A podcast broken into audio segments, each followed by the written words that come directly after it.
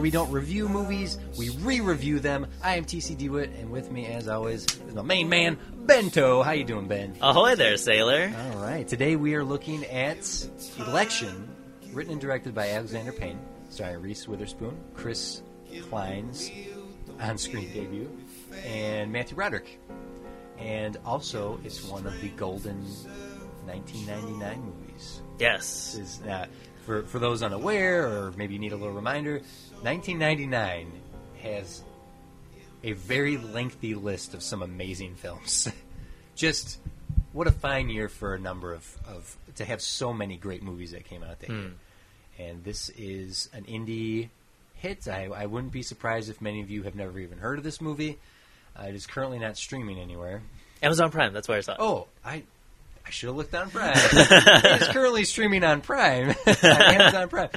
Boy, did I! Uh, I wish I would have known that. I would have acquired it the way I did. Um, I do not condone such a thing. but uh, so Alexander Payne, who also did The Descendants and Sideways. And I now pronounce it Chuck and Larry. And uh, What? he wrote that. No way! I'm sorry to say yes. Outrageous. But we'll ignore that because election, sideways, and descendants is his, like he has a knack for writing uncomfortable, dark comedies. Yes. Like- Set in Nebraska. and, yeah, Nebraska, and he also did the movie Nebraska, yes. uh, which came out what last year, year before. uh, yeah, two years ago. Yeah, and uh, but anyhow, election. Had you seen this movie before? Yes, I have. Okay. Uh, back in high school, actually. So when I was in high school, I watched a movie about high school. I it was probably high school, maybe just out of high school that I saw this as well. Mhm. I used to have the Sundance Channel Okay. back home, so I got to see like this and the the Limey with Terrence and Terrence Stamp, like all these like indie movies that I never would. Uh, the the Cooper Coop, Cooper the the Coop, Cooper Patrick Warburton. but uh, this was one of those movies that I remember seeing and being like, this was like the beginning of my development of understanding what good movies are as opposed to just fun movies are. yeah. Uh, but what did what did you think of it then Mm. when you f- what, going into this going into this rewatch? What were your feelings about this movie?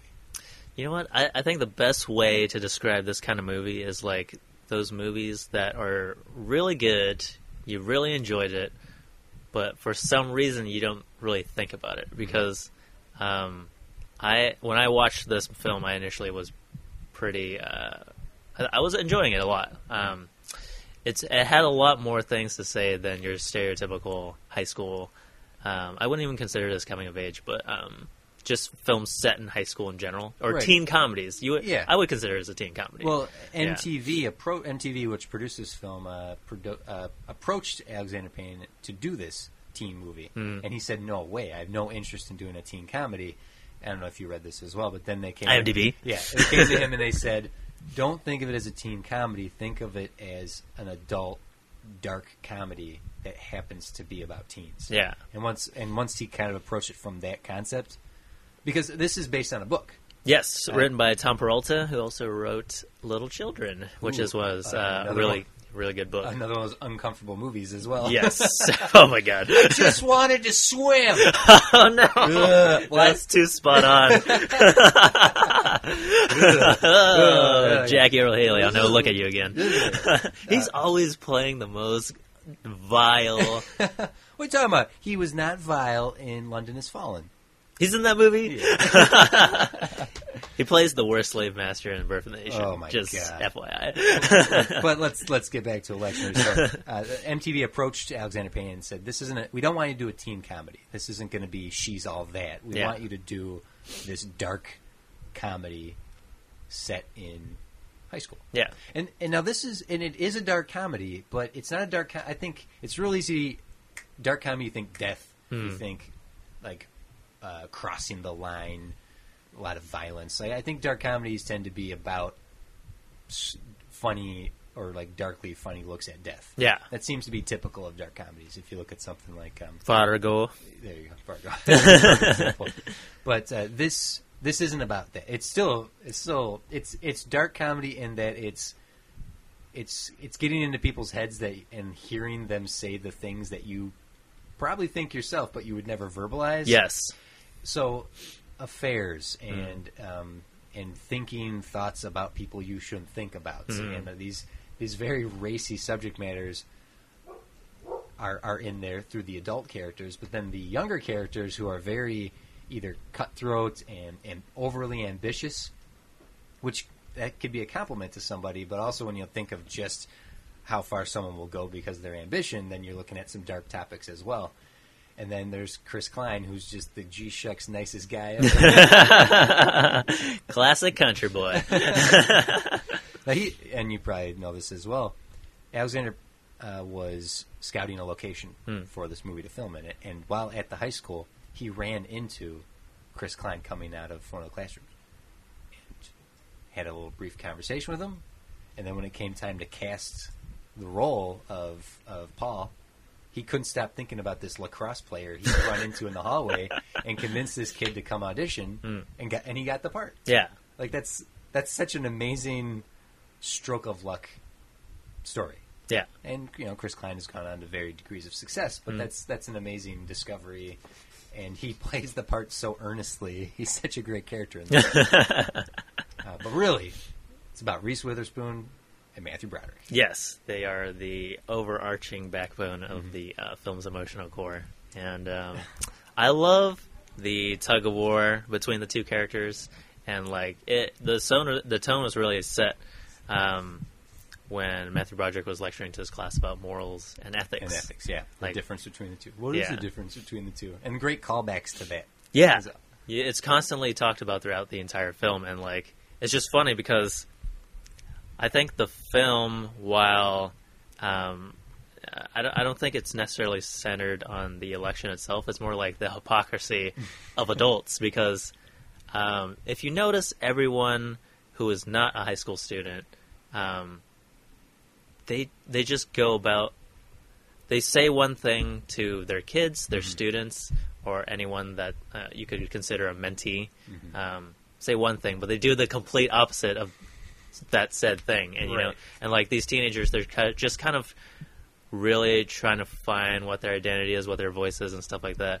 Like, uh, really identified with Chris Klein's sister. What's her name? Tammy. Tammy Tammy uh, Kletz. Meltzer. Meltzer. Yeah. Yeah. and she's she's just the one who's just. I think she's the realest one of them all. She's just like, this is all a sh- charade. Yeah. Like, how are you not opening your eyes to this? So, so like, put a pin on it. Yeah. Um, so, for those who may not have seen this movie but are still interested in hearing what we have to say about it, the premise of this movie is surrounds a high school presidential campaign for student council president. Reese Witherspoon is the dedicated, hard-driven, just going to devote her life to the pursuit of success in politics. Uh, Chris Klein plays the dopey football player who broke his leg, and he, he's trying to find some something else to put his leadership skills into and whatnot. And he's not. He's not looking for that. He's disappointed, but he's kind of happy to just exist. And Yeah. he's pushed into the election uh, by uh, um, Matthew Broderick's character, Mr. McAllister. Mr. McAllister, Jim McAllister. who is teacher of the year. Hmm. He was teacher of the year multiple times in the three three out of the five to eight, I remember eight years that he'd been teaching there. He teaches civics and government and politics and social studies and and he's he's a dedicated civil servant of students. And it's following this deconstruction of these characters leading up to and post the election for student body president. Hmm. Uh, and Tammy, being Paul's sister, she's a young, uh, confused girl. She's uh, she identify she does not identify herself as a lesbian, but she's obviously has she's clearly a lesbian. She is she has gay she's gay and she's uh, learning about herself. And she, you're right, she is the most real of the characters because she's like, this is all bullshit. None of this matters because whoever we vote is only uh, they're only running to have this on their resume. Yeah. Speaking specifically of of uh, Reese Witherspoon's character, Hmm. what's her name? Um, Uh, Tracy Tra- Flick. Tracy Flick. What a name. and it doesn't matter. She just wants it on her resume. And whoever gets into student council president doesn't do anything. It's Mm-hmm. just going to be the exact same stuff. So if you vote for me, I promise I won't do anything. In fact, I'll abolish the the government student government. Yeah. Or and she was like, or better yet, don't vote at all. I don't care. and we will certainly touch in on why this movie is so appropriate for the days we live in now. But I Mhm. think it's just appropriate for every election. Yeah. And even beyond the election, like you said, it's not specifically about the election, Mhm. but it's about these characters and how everyday they are. yeah, and it's uh, man. I was just talking to my producer this morning in our meeting because she wants to do a uh, op-ed at the end of the end of the year about you know all the happenings and entertainment that involved Asian Americans, and you know there's there's a lot of you know shitty things that has happened to us over the last month, and so it, it's more like instead of critiquing or instead of just simply getting angry and writing, trying to add more fuel to their fire, let's just kind of write about all these really great comedic sketches and works that came out from our community that commented on those situations. You know, it's like Okay, yeah. she titled it as, or she pitched it as, um, uh, if you can't beat them, laugh at them. so, like uh, the Daily Show segment was the the one that Oh, we were Ryan referencing. Chang. I, I had written Yeah. that down to talk to you about it. Um, We yeah, I, I just Because- uh, we can talk more depth in Yeah. depth about it, but um, I'm just bringing it up because I think this is a perfect. I don't know if it was intentional, but it's the perfect critique about just political hierarchy in any form Mhm. because um, it, it's presented as very true. You know, there's there's truth in the comedy. Like it, in comparison to uh, last week's um, uh, Idiocracy. Idiocracy, this was showing you real life examples and asking you, "Look how absurd this is." right. And I'm like, "This is this is how you tell satire. This is how you do oh satire." yes, yes. This, yeah, this is how you do it because there is a matter of of uh, Tam, uh, Tracy, yeah, right, being the most qualified for the job, Hmm. right? But she is qualified in so much as that she is the most driven to be there. yeah. Does she does she have the best interest of the people in mind, Hmm. or does she have her best interest in mind? Yeah. and that's that's that's up for debate Hmm. because she doesn't give enough information about what she wants to do politically Yeah. throughout the course of this movie to to determine if she would be uh, the best representation of the people. But Yeah. she is the most qualified to make the decisions in the position she's in. Yeah. Do you hear how how similar that is to what we have now? I mean, it's. Cr- I was laughing. I wasn't. I was laughing because the movie's funny, Yeah. Mm-hmm. especially in its darker moments. But when it would just on the nose, Yes. yes. Especially, I don't, there's this part where I had to pause because I was laughing so hard. it was when Tracy was making all the pin buttons Mm-hmm. for her uh, campaign. No, pick flick, um, and it was her uh, voiceover just kind of narrating like how frustrated she is as she's pinning these buttons very aggressively. Like, I can't believe someone who has zero experience is going up against me who has a bunch of experience. But well, you know what? It's all fine because I'm just going to keep going and I'm going to show them. Ah, just like super. So it's so sociopathic. It- It's- and it's so Hillary. yes, It, and it's not just not just now. Yeah. Go back eight years ago. yeah, and how she probably felt when this first term senator from Illinois showed up. Yeah. And said, God damn it! what do I have to do?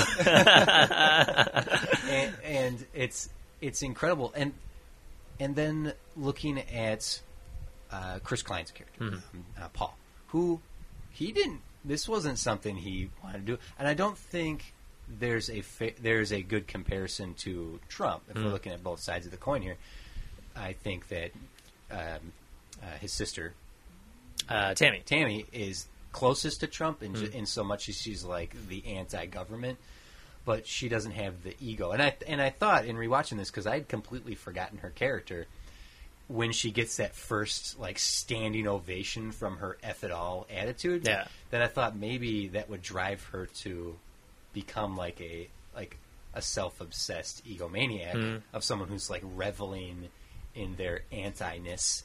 But she didn't go that way. Yeah. Like she she she played a, a very realistic character in that her her motivations changed. Yeah. Much much like a, a high school a high school kid not knowing where they want to go in their life, but Mm-hmm. just I think very human. Yeah. You you become obsessed and motivated at this one thing, and then you're kind of you kind of change directions and you start motivating yourself on other things. Yeah, because you don't really, f- you're not a fully realized person yet. Yeah, and- especially since she was motivated by such a, such a. I mean, at the time when you're that young, like, what's the, what's the one thing that affects you the most? It's heartbreak, right? Yeah, and Like, if that was it. She her girlfriend Yeah. left her to start dating her brother, Hmm. and so she decided to go up against her brother just because. and buck the system. Yeah, yeah. but I think she actually, the more more I'm thinking about it now, she has the best arc because Yes. she does move away from that. that I want to win. I Mhm. want to beat you. I don't want to win. I just want to beat you attitude. And moves towards just bettering herself. She Mhm. has the happy ending yeah, because she she gets she's she finds her way in the movie, and I think that's really neat. Like she's a very inspiring character in, Yeah. in that it's like learn from her. It's easy to focus on the flashiness of Broderick and Witherspoon and, and watching there, but watching Tammy's story underneath there, she figures out who she is yeah, and and how to get what she wants without hurting anybody. yeah. Yeah, and I think that's really neat that she she embraces who she is by the end of the movie and gets to live happily ever after. Yeah, it's really cool. I thought it was a very like sensitive and thoughtful portrayal of teenagedom by Alexander Payne because I'm watching something right now that I would consider a guilty pleasure. It's a it's a sitcom called Younger, Okay. starring uh, Sutton Foster and um, Hilary Duff. Oh no, I've not heard of this show. it's on TV Land. That's probably why. it's terrible, TC. But there's there's quirky charms to it. But there's a teenage character on there that kind of falls in all the trappings when adults, I'm doing air quotes, adults write teenagers. Um, well, I'm sure adults without air quotes are writing the character. Yeah. but I mean, like, without. Okay, that makes sense, actually. now that I'm just thinking about what I just said. So you, got, Um, you, got, you can't misuse those air quotes. People will start wondering what the hell you're talking about. like like uh, uh, I, I went to a pokey place just down the block Yeah. a couple days ago, and their sign said "now hiring." The quotes are on hiring, and I just laughed because like, what what does that imply? What are you saying? You're you're hiring? Wink, wink? Like that's what those quotes mean, you know? so sarcastic. I'm sorry, I'm sorry. I derailed it. So there's there's a teenage character being written by adults. okay, backtracking. Um, adults who kind of, it's almost, it makes me question: Have you never been a teenager before? Because the way that they portray teenagers, it's so whiny, so self-absorbed, and I can admit, like at that time, you know, you're thinking about yourself, but thinking about yourself in all these capacities is not just about like, oh, how do I, how do I get above? I don't know. How do I um, make all the gains about myself or Mhm. whatever? It's like no, you're kind of thinking about all the things you're hurting right now, or why you're hurting, or why you're like um, stressed, and you know all these things. And I feel like Tammy really encompasses the spectrum of emotions that Yeah. teenagers go through, um, even if it's just a small sample size. I don't know. It's just really realistic, and I, and I could really um, identify with her. Yeah, yeah. I, I do think there are, are great portrayals of teenagers. Uh, Superbad, I think, is a very good portrayal Yeah. of teenage boys. I remember I've said this on the podcast before, but it's worth saying again. I remember seeing that with my girlfriend at the time, and she was just disgusted, like, "Ugh, guys don't talk like that." I'm like, "High school guys talk like that. That is exactly how high school guys talk." Oh my god! Yes, I am. Is it locker room talk, TC? Oh god! You know what? It's fine if a 16 year old boy wants to say stuff like that because boys will be boys, Ben. boys will be little assholes. but when you look at Paul's character, uh, Chris Klein's character, Paul, Hmm. he is he's a puppet. yes. He's he's a he's just a dumb guy. He is so nice. He's like in the near the climax of the movie, just before the the climax of the movie. Everybody's praying yeah. and it's such a well shot scene. We can discuss filmmaking of this movie momentarily, but the way the camera lifts on Matthew Broderick as he looks to the heavens, and then um, uh, Tammy's praying to just get the hell out of there. Yeah. Uh, well, she's she she's but she's still praying for like let let my ex girlfriend realize she misses me because I do still love her, but you know also um, I hope my brother like she just had she was like the mixed emotions and uh, Flick Tracy Tracy and Tammy. Tracy is like, let me win. Let me win this election, so help me God. God, I know we don't talk much, but for the love of you, let me win. and, then you get, and then you get to Paul, who's like, I hope my sister is okay. She's really a sweet person, and I, and I just want her to be happy and safe. And I know you'll decide who, who wins the election, so that's fine. I thank you for everything I do have. And then, you know, he says, like, lists and what I am told is a large dick. but it's it's sweet and kind. But he's dumb. He's just he's just a he's easily pushed around, Yeah. and he's not a bully. And he's and he could have been written that way. Mhm. I think that's really something sweet of of the character and something that Alexander Payne created in that character is someone who's just genuinely a nice guy. He's might he's not the sharpest, he's Yeah. not the smartest. He's he's popular and deserves to be, Mhm. and that's that's nice. That's a, he's an, he's a very nice character, Yeah. and he's the only one who directly breaks the fourth wall.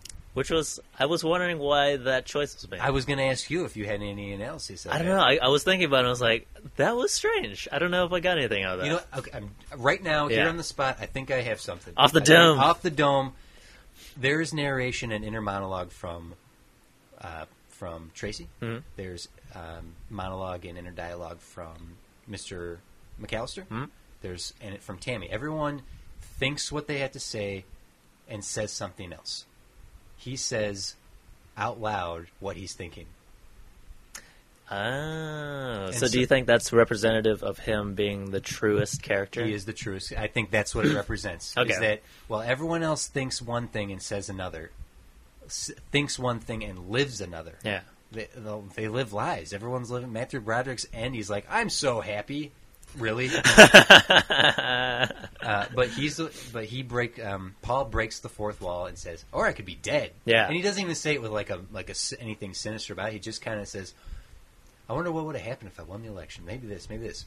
Maybe I could be dead." yeah. like it's it's it's again it's a, a statement on his character that he he says what he's thinking Dim-witted sincerity. yeah and i think maybe that's why that's my that's my guess right here on the spot That's pretty good. Close read right there, TC. Yeah. There you go. English majors. uh-uh. got my ba and bs No, that's huh. Yeah, no, that's really cool. I I think that's that's even uh, more of a testament to how talented Alexander Payne is as a Mhm. writer and a director because the direction of this film and the way the characterizations of these people I there's never a time where I had to question do I buy them Yeah. as real people even as, even though these situations are um, heightened they're, heightened they're exaggerated it's again Yeah. satire hmm But I believe them. I, I know these people, and it's not. It's it's that's this is why it's smart because it's more complex than just a good versus evil story. It's kind of they're all shades of gray. They're all actually kind of terrible, except for Chris Klein. and um, and the great thing is they casted people who you wouldn't think would fit in these roles because Matthew Broderick, Broderick at that time was the well beloved Ferris Ferris Bueller Bueller, yeah. and Simba from The Lion King. he is the golden boy. He he is constantly the good guy in all these roles, but Mm-hmm. he plays a very sh- shisty, smarmy kind of like like you think one thing of him on the surface, but he's Yeah. thinking another internally, internal monologue and what and whatnot. And so um, everything that he does is a little bit more shocking because you you don't see him like that in Mm-hmm. what you think Matthew Broderick is, and that's that's kind of genius because like you and I always talk about um, actors who are chameleons and actors who just go. Uh, kind of pass with their uh, charisma and charm Yeah. Or whatever, like the Clooney's and stuff like that. I feel like whenever I see Matthew Broderick, I just think Matthew Broderick. I, yeah. I- it's well, it- no it's Matthew Broderick yeah, he's a good guy I, I I had a hard time remembering what his character's name was. Um, so, but I just remembered McAllister from Home Alone. That's how I remembered it. yeah, I just remember because my English teacher in seventh grade was Mrs. McAllister. oh, perfect. but it, it was I, I the performance was was pretty good, but I I I would say I would give more praise to Alexander Payne's choice of cast Oh, okay, and so- writing. yeah, yeah. Because he thought about intentionally Matthew Broderick and his Golden Boy status. Mm-hmm. Because um, I was reading like trivia or something like that saying um, that he wrote or that he adapted the screenplay with Matthew Broderick in mind as Ferris Bueller doing all these heinous things because oh my gosh, it, it, does feel in that sort of shared universe, uh, fan fiction, fan theory, Yeah. that this could be a future Ferris Bueller. Right? It does ha- right down to the the monologues. They Yeah. know he doesn't break the fourth wall, but there are some similarities in Mr. McAllister and the kind of character some a high school Ferris Bueller could potentially be down the road. sociopath. Yeah, yeah, yeah.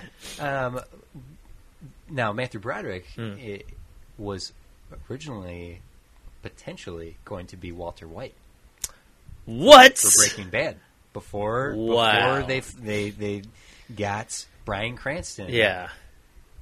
they it was another similar sequence of of wanting to cast someone who you see a certain way that devolves into Walter White. Yeah. And so Matthew Broderick and John Cusack were the two people they were romancing to play, and you can see it, right? Yeah. But I, I don't think they could have done what Cranston did. No, he took it to another level. Yeah. I, I think the gravitas is it's lacking from Broderick. He Yeah. he's like I, I like him, but he's very one note, Mm-hmm. and um and I think that's why I give so much more praise to Payne's direction in this film more so than his performance because Mm-hmm. I feel like in a, in lesser hands it would have been just Match, Matthew Broderick being Matthew Broderick. And you're Yeah. and you aren't wrong. You aren't mm-hmm. wrong because uh, I I love Ferris Bueller. It's Okay. one of my all time favorite movies. Yeah. E- easily top two. Mm. Between that and Back to the Future. Yeah. I- I- it just means so much to me personally. But that aside, I can fully admit that Matthew Broderick does not have range. Watch him in this and watch him in Cable Guy mm. and tell me the difference. There's not much. Yeah. He doesn't have a wide range to his, his acting ability. Yeah. But again, the script is so well done. The direction Yeah. is so purposeful. And Broderick does do. We're not criticizing. Oh, no, no, no. Yeah, he no. does. He's perfect for this role. yeah, it's kind of the whole like if you, you have one thing that's really good, but if you're if you're utilized well, Mm-hmm. you're just gonna shine much more and maybe I don't want to say undeserved praise, but get praised more so than you normally would in any other circumstance. Yeah. Because I feel like Reese Witherspoon, she's a great actor. She's gonna shine in any role, even if it's like a garbage movie. um, I've come to really appreciate that, especially in the latter years of her career. And so, like, I don't worry about that when I'm watching Reese Witherspoon's performance, but when I'm watching watching uh, Matthew Broderick, I totally agree. Everything that's the Cable Guy, Yeah. um, uh, the the live act, or the remake Producers. of the producers and stuff like that. It's it's like it's Matthew Broderick, even in Thirty Rock, right? Was he in Thirty Rock or was it some other sitcom? I I don't recall if he.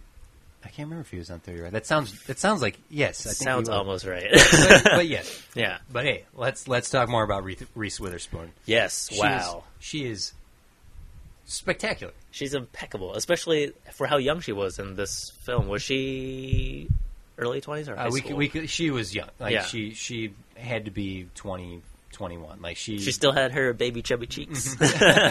well, once she lost that, her chin got really sharp. Actually, quick tangent. I will say.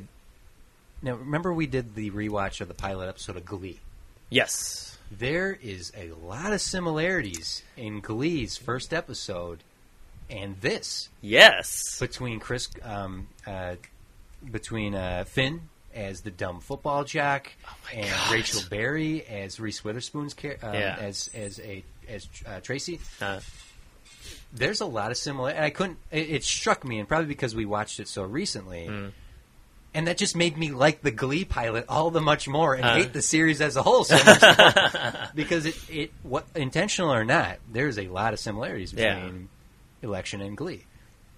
And with uh, Mr. What, what was the teacher's name? Mr. Schue. Mr. Schue. He Yeah. was also in an affair. Yeah, interesting, huh? Technically, yeah. that's uh, that, but but you know, let's let's stick on the on talking about Reese Witherspoon. So is she is Reese Witherspoon the villain in this? I'd say no. I it's it's hard to I don't think you can pinpoint specifically a villain Yeah. in this, but she's I I know people like this Mhm. and I know and I have known people like this and I've not liked people like this. They're very annoying. But I can also admire people like this Hmm. who are so determined. It it goes I said it earlier, it's kind of it's that where's the line between being so determined you admire someone or so determined you're annoyed by someone. yeah. So okay, here's we can we can keep discussing Reese Witherspoon's performance. Obviously, she she showed very early in her career how capable she was and how much range she had. Because if. Yeah. you look like this, and you look at Legally Blonde, and you look at Walk the Line, and the movie last year, Wild, Wild. which you love, Love, love, love. yeah, she's she is a very very capable actress. Yeah. Um, but I ask you, who would you have voted for between the three options In real life. in real life? Tammy, You would have voted for Tammy. feel the Bern. you know, uh, fun fact, I think they were modeling it after the 92 Bush v. Clinton election. Bush, Clinton, and Ross, Ross Perot. yeah, and uh, so that was that was fascinating. Um, I, I just feel like everything that they were saying had to be intentional if they were crafting it after a real election Yeah. and stuff like that. Well, But, uh, it, it just it goes back to that how apt it is to just elections in general. But yeah, I again, there, I don't think there was a Donald Trump analog in this. No. but there was clearly a Hillary Clinton analog in, Yeah. in Tracy Flick. Hmm. And you got to give the woman credit. She she wants it bad. yeah, she's willing to stand up to the system. She's really willing to tear down movie po- tear down posters. and I think that might have been just her. Like, if that was her biggest offense, I think in comparison to what Matthew Broderick did, or his or Mr. McAllister McAllister did in the film, um, I would say he is the the villain of the film because he's the one who's trying to manipulate the system to the outcome that he wants to see. yeah. Uh, because of personal reasons, not political, or what's like what's fair. There is an inherent sexism Yes. in the adults' attitudes in this, Uh, but not in the kids' attitudes. Yeah. I don't think anyone, any of the students, any of the younger characters hates Tracy for being a girl. She's just annoying. Hmm. Yeah. but you you kind of touched on this before that the the adults say one thing and then they say another thing. They say the one thing to the kids. It's ethic versus morals thing. Hmm. Yeah. And like the principal, when he yells at all the kids, he says, you know, hey. uh, We're going to be adults here. If Hmm. you're going to be talking like this, then you're all a bunch of children. You know? and that's very principal-y thing to say. But then when he gets behind closed doors, he's like, "That bitch." yes. right? And that's I understand. Hmm. You say one thing to one group of people, and you say things to another group of people, but s- sometimes the the the divide in that makes you very two faced. I think every everyone has. Excuse bless me. you. Sorry. Uh, bless you, my son. Oh, go on. Everyone can be can feel a little different one in one situation than they do in the other. That's Yeah. Mm-hmm. that's just natural. You you aren't going to walk into a room full of of of Trump lovers and just start talking about the greatness of Bernie Sanders. Right? you're you're why would you even bother? Mm-hmm. So you you kind of just you know don't say it. Yeah.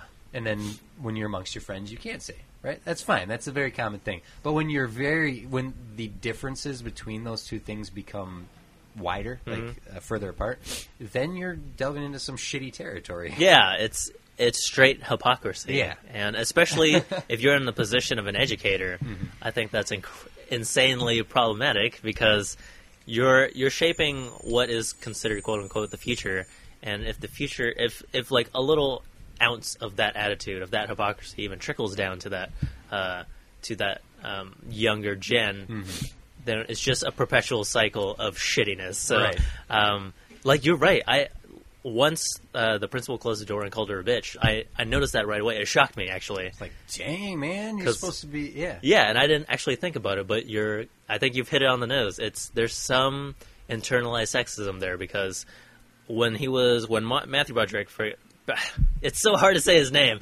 Matthew Broderick uh, had that internal monologue about his friend. Um, what was his name again? The guy at the beginning who Had an affair with Tracy. Yes, So there's another teacher that's his only friend in the school. Yeah. Hmm. Matthew Broderick's character. And early in the movie, they established that this teacher had an illicit relationship with yeah. Tracy Flick. Yes. And it seemed the entire time, even throughout the whole film, his motivations about about how he attacked Tracy and how he was very biased against Tracy. Mm-hmm. It was because of that affair, and it's funny because he never blamed His the friend. adult. Yeah, he never he never blamed his friend. He Yeah. blamed Tracy for being the foul temptress that she was. Yes, and and if you saw the flashback, it was it was his friend that seduced her. Yeah. that gave that like you know took her home in a car, gave her a drink at home, and played records for her and stuff like that. It was super creepy. Mm-hmm. played her like a fiddle. Yeah. Now, had she been using him to advance some some her political career in the school, then that would have been some negatives into her column. But Yeah. no, she she wasn't using him as a teacher. Like she wasn't using him. Yeah. he was he was abusing her. Yeah, she was actually kind of she was a loner. Yeah. She was lonely, and she just needed a friend, and he took advantage of her. and she was more adult about it. Yes, because now uh, a fair aside Mm-hmm. and and the the statutoriness of it she says later in the movie well maybe some adults shouldn't have gotten so needy and Yeah. just realized that it was what it was Yeah. like she had she had departmentalized her Yeah. relationship with this guy Yeah. and just wanted it to be that and he's the one who got all mushy about it like that's that's crazy that's so cutthroat yes, but it's also way smarter than he was being that frickin' idiot. what what sort of grown ass man would? There's, I'm. Let's move on. I'm gonna go into a into a territory I shouldn't go into on the podcast. Larry, uh, the kid Larry who counts the ballots at the end. ooh, he was kind of interesting, even though he had a very bit part. Very very small part. Yeah. But his, you talk about if your hypocrisy trickles down to affect your students, Hmm. you are not doing your job. You're not. Matthew Broderick was not doing his job. Paul, I'm sorry, Paul. Um, uh, McAllister was letting his personal life affect his his his purpose in life was Yes. to educate those kids. And when he starts unraveling, bee sting in the eye, you know, saying you know "fuck this" to the kids, and you could see Larry like this young kid who's just going by the rules. Like Mhm. Mr. McAllister, the rules are I can't tell you. You're supposed to count it blind. And, Yeah, and it's like, oh, I don't know, Mister McAllister. and, and he's the one who, him and the janitor. That made me laugh out loud. By the way, we'll get back to that in a second. that was so genius. But when when Larry spits at McAllister Mm. later, like he sees him driving, he's just like, you know, it's it's great. He could have gave him the finger, but he Yeah. didn't give him the finger. He spit at him, which is I, even more of more of a, an fu Yeah, because it was it was disappointment, and who you know we don't know very much about this Larry character, but having him exist in the movie is is neat. It's it was a neat a neat addition of the character to see how uh, how uh, McAllister's mistakes affected a student and Yeah. not a main character, Mhm. a different character. But so I liked him and the janitor. yes. Wow, like okay, so I wasn't even thinking about that. I did, yeah. what an um, that is a callback, expertly handled. Yeah. That is insane. That Christopher Nolan and your damn top take note. This is how you do a subtle call. and it's so great because like here's the thing about callbacks um, i think it can be super obnoxious sometimes because i'm always wondering like what is the grand scheme of things what is the point that you're trying to make here other than hey i'm clever um, i think this is really smart because thematically this movie's about repercussions yes, yes. Mr. McAllister's character, in many regards, is a sociopath. He does things without any regard for any other human being, and Just like for himself. yeah, and, it, and, and it's representative in that gesture of like tossing that uh, to go Chinese to go and missing the trash can and just leaving it there, and the janitor fuming about it, but just walking away. And we have to assume that he left it there for the janitor to clean up. Ear- Yes. Early in the movie, my thought when it happened was I saw the janitor have this look of like, "How dare you?" Hmm. And I thought he'll clean it up. Yeah, but we don't see if he cleans it up, Hmm. so we don't know. And later in the movie, as as McAllister's unraveling, it's easy to think back at that and go, he probably left it there. yeah, He probably left the mess there Hmm. for someone else to clean up yeah. Because that's the kind of person he is. he doesn't take responsibility Yes, for his actions. and that was just like a small. Oh, it's just such. It's go ahead. It's great. It's such a. It's small. It's nuanced, but it's a subtle way to get a peek inside how this character operates, Mm-hmm. and you see it throughout the entire film. Like once that's sprinkled, it starts. You see it catalyze into, catalyze into other things, Mm-hmm. into like having that affair with his best friend's wife, who just. Uh, lost her husband who- to an an affair. affair, yeah, which was super and tragically ironic, and you know, uh, going all the way to tossing those two votes out for Tracy Mm-hmm. so he could rig the election, essentially. And what's so genius about the end part of that callback was that all the people that were in the office where he was confronted Uh-huh. was all the people he screwed over. like Larry, the janitor, Tracy, and the principal, like Mm-hmm. people who trusted him as an educator, as a good man. Like to do all these nasty things, it came back and bit him in the ass. And who wasn't in the room was Paul. Yes, because in the big picture, Paul's sister was right. It hmm. didn't matter, and it didn't. And Paul's life wasn't irrevocably changed by winning or losing the Yeah. election. Or maybe he could be dead. and in a way, like maybe in, in some sick alternative universe, like Mister McAllister actually helped Paul, even though he was using Paul to get back at Tracy. Yeah. like Paul's life. He was in a confused stage because he couldn't play sports anymore. So he's like, "Who, who am I now?" And so Mr. McAllister inadvertently gave him this platform to be a political figure or whatever. Um, gave him not gained him not even not just sympathy for those who were sad that he broke his leg or whatever, but like new fans who were like, "Oh, this guy's actually re- cool- really cool. He's more Yeah. than a jock." And Yeah. and it's hard to say where he might end up. But if you, he, as he says in the end, I didn't get to play football, and that kind of sucked, and I didn't get to be president, and that's fine. But hey, threw a kick-ass party. Uh, oh, I I do like the the way everything wraps up so nicely with those monologues and getting to see where everyone goes. Um, getting the uh, uh, Tammy's home video esque look at her life with her her new girlfriend at her Yeah. new school, but having Tam, uh, uh, Flick Trace Flick say, "I wonder whatever happened to that te- to the teacher from the beginning whose name was." Oh yeah, And it just cuts him for ten seconds at like Home Depot putting the, the like the prices on. That's so sad. oh god. but it it's so also another thing that is like what I no- kind of notice about all these characters in this film is like it's how pathetic they are. Hmm but it kind of made me look at myself too and my own hypocrisy it's like what am i saying and doing that I'm, or what am i saying that what i'm not doing? Yeah. and like i'm i'm knee-jerk reaction i'm judging these people but like man i feel something weird inside because maybe i've done or said these things or Mhm. thought these things. And so that's why this works so well as a satire because it held that mirror up and that's something i didn't get from idiocracy like Yeah. it there wasn't enough of that human element in it like that development of like um or trying to generate that internal monologue within yourself and Mhm. that's like something that tracy said that was very indicative of her, uh, of her character was like you know I, w- I wonder what happened to that guy she had her affair with but I also wonder what happened to mr mcallister who i hardly even think about now i don't even think about him at all Yeah. and like that's her character. She's just steamrolls through life until she gets to the top. Mhm. And Matthew Broderick, still petty, still salty as ever. You know, like I'm saying I'm happy, but Yeah. Well, I got a great place. Yeah. Sixty a month. oh my god, that was ridiculous. utilities. He his girlfriend Mhm. looks like his wife. Oh yeah, He, he, he even went so far as to try to recapture that. So he's he's such a liar. Mhm. But you're right in that what makes this movie uncomfortable in a way is the reality of it. Yeah. And and making you question yourself in watching it. Hmm.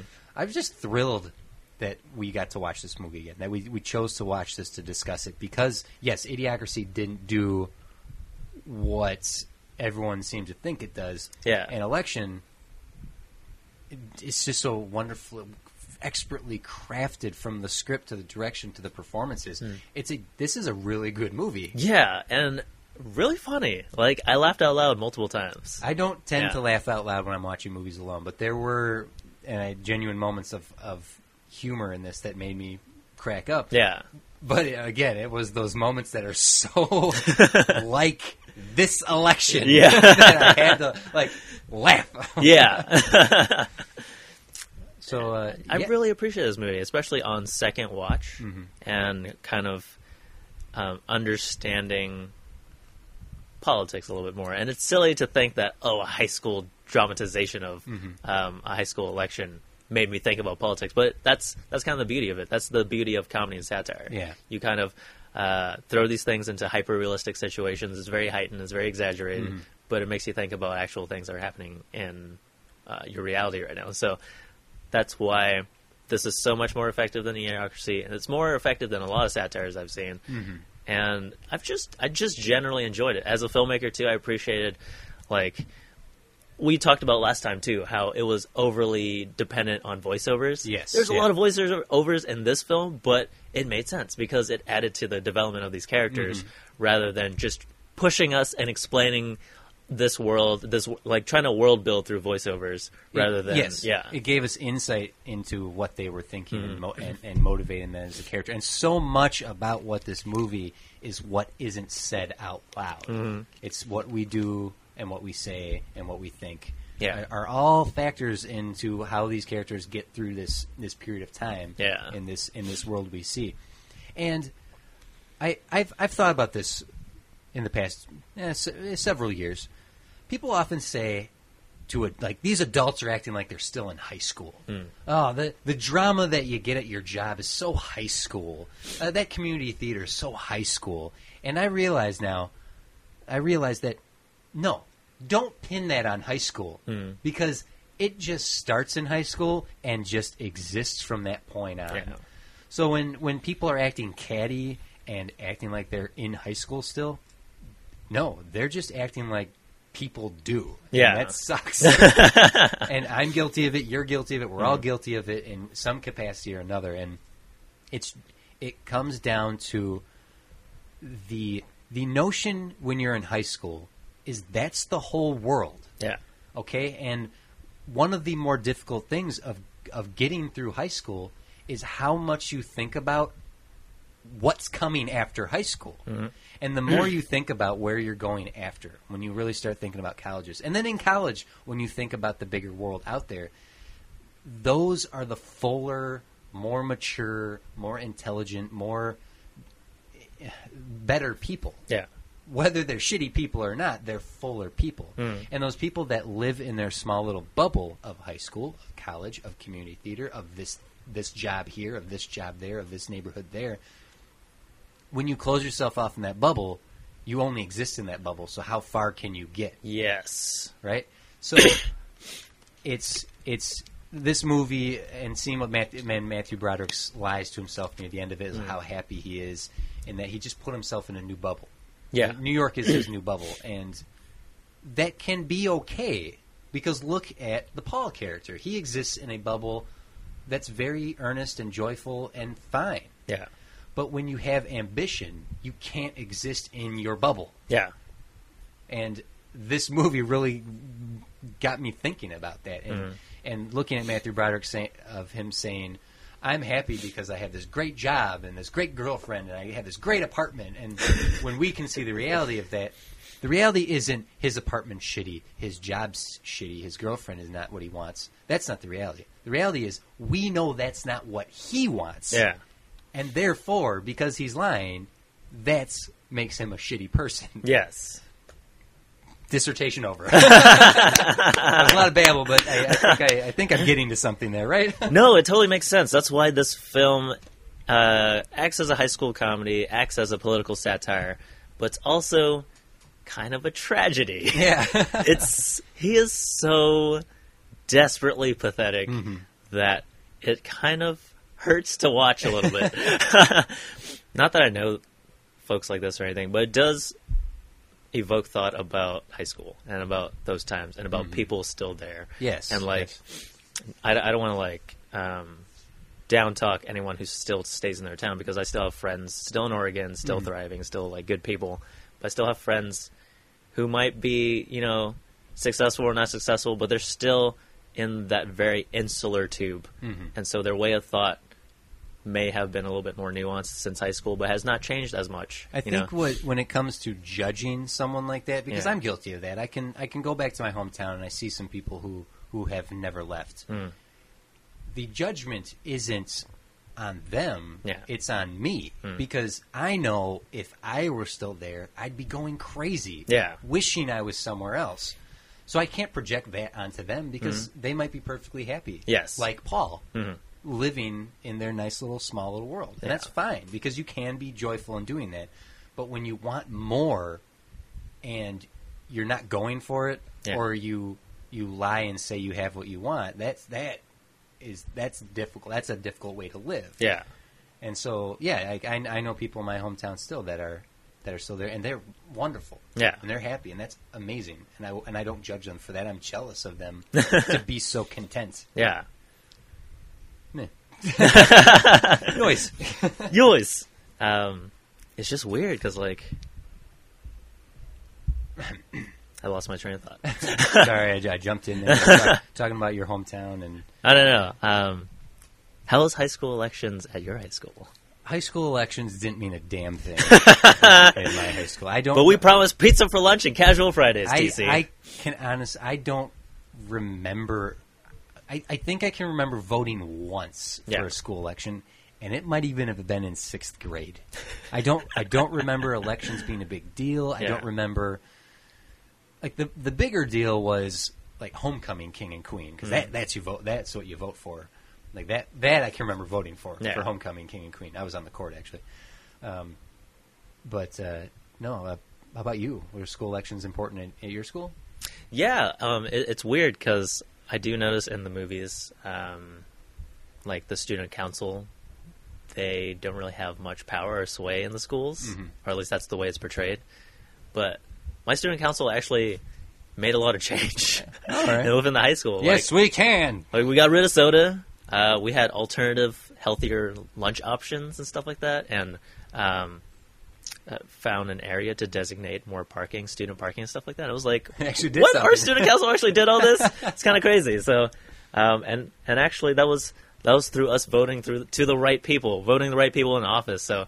That I, that was like a small I'm glimpse. I never thought about that until I saw this movie actually, and then I kind of thought, man, that was maybe the first glimpse of into the political spectrum, hemisphere uh, system, or whatever you want to call it, that I got, where it was productive. It wasn't like, oh, the system's rigged, oh, the system this and that. Like we all know how wrong, how bad the system is, but like, Yeah. I saw a glimpse of how it could work, and so it really inspired me. I guess to this day when I think about it, because I don't consciously think about it, Mhm. but my actions, the way I think, is maybe start from there. Wow. Yeah. I, I, I don't remember any uh, student council or whatnot. However, I do I do remember young watching politics in action. Yeah. So my uh, church that I grew up in, the, the I went to St. Mary's Catholic school. They had a festival every summer. It was the school festival, and there was a span of time where my mom was actually my mom and dad were in charge of the whole thing. Yeah. And when my mom and dad took were voted into my, and particularly my mom being in charge of the whole thing, her first act as taking over the summer festival was to cut beer and the beer tent from the festival. Okay. And she, f- people fought with her tooth and nail. How can you have a summer school festival, a, full, a school festival without a beer tent? How do you? How, how can you? Like just fought her again and again and again Especially in Wisconsin. right? and and it is crazy. It is Yeah. crazy for me. To, if anyone listening is from the Midwest, to think of a church festival that doesn't have a beer tent, a beer tent, cream puff tent. You got them both, and the dunk tanks over there. That's that's every school festival, every Catholic school festival, every summer picnic uh, for a community, right? But no no beer tent Yeah. because her her notion was this is a church event. Why are we encouraging people to come here with their families and get drunk? That's oh, it's casual drinking. No, we're not doing it. And that was her thing for the entire time she was like the two, three, four years that she was in charge of the festival. No beer. When she left, the next person came in. Boom, beer tent right away. The new the new president of the of the festival council. You better believe we're having beer this summer. to get the liquor license, to get the kegs, to get all the materials needed to do that was so expensive that essentially half the budget of the entire festival went just to the beer. Hmm. So the festival suffered from everywhere else because of how much money had to go in just to have alcohol for people. Now I'm not I'm not giving judgment on alcohol one way or the other. People know how I feel about it. Yada yada yada. But it was to see a president in power who made that decision for a very, very financially smart reason that we were able to have a Ferris wheel and go karts at a school festival because we had the money for it. Yeah. and that's that's that's from voting the right person into power, Hmm. and then some people regretting her in that power and bumping her out of it. Mrs. So that, DeWitt. that was kind of one of my first experiences in a in a political environment, Mm. I suppose. Um, yeah, That's a that's a pretty neat story. you know, I, I don't know why, but I assumed it was in Wisconsin or something in the the film. it was in Um, Nebraska.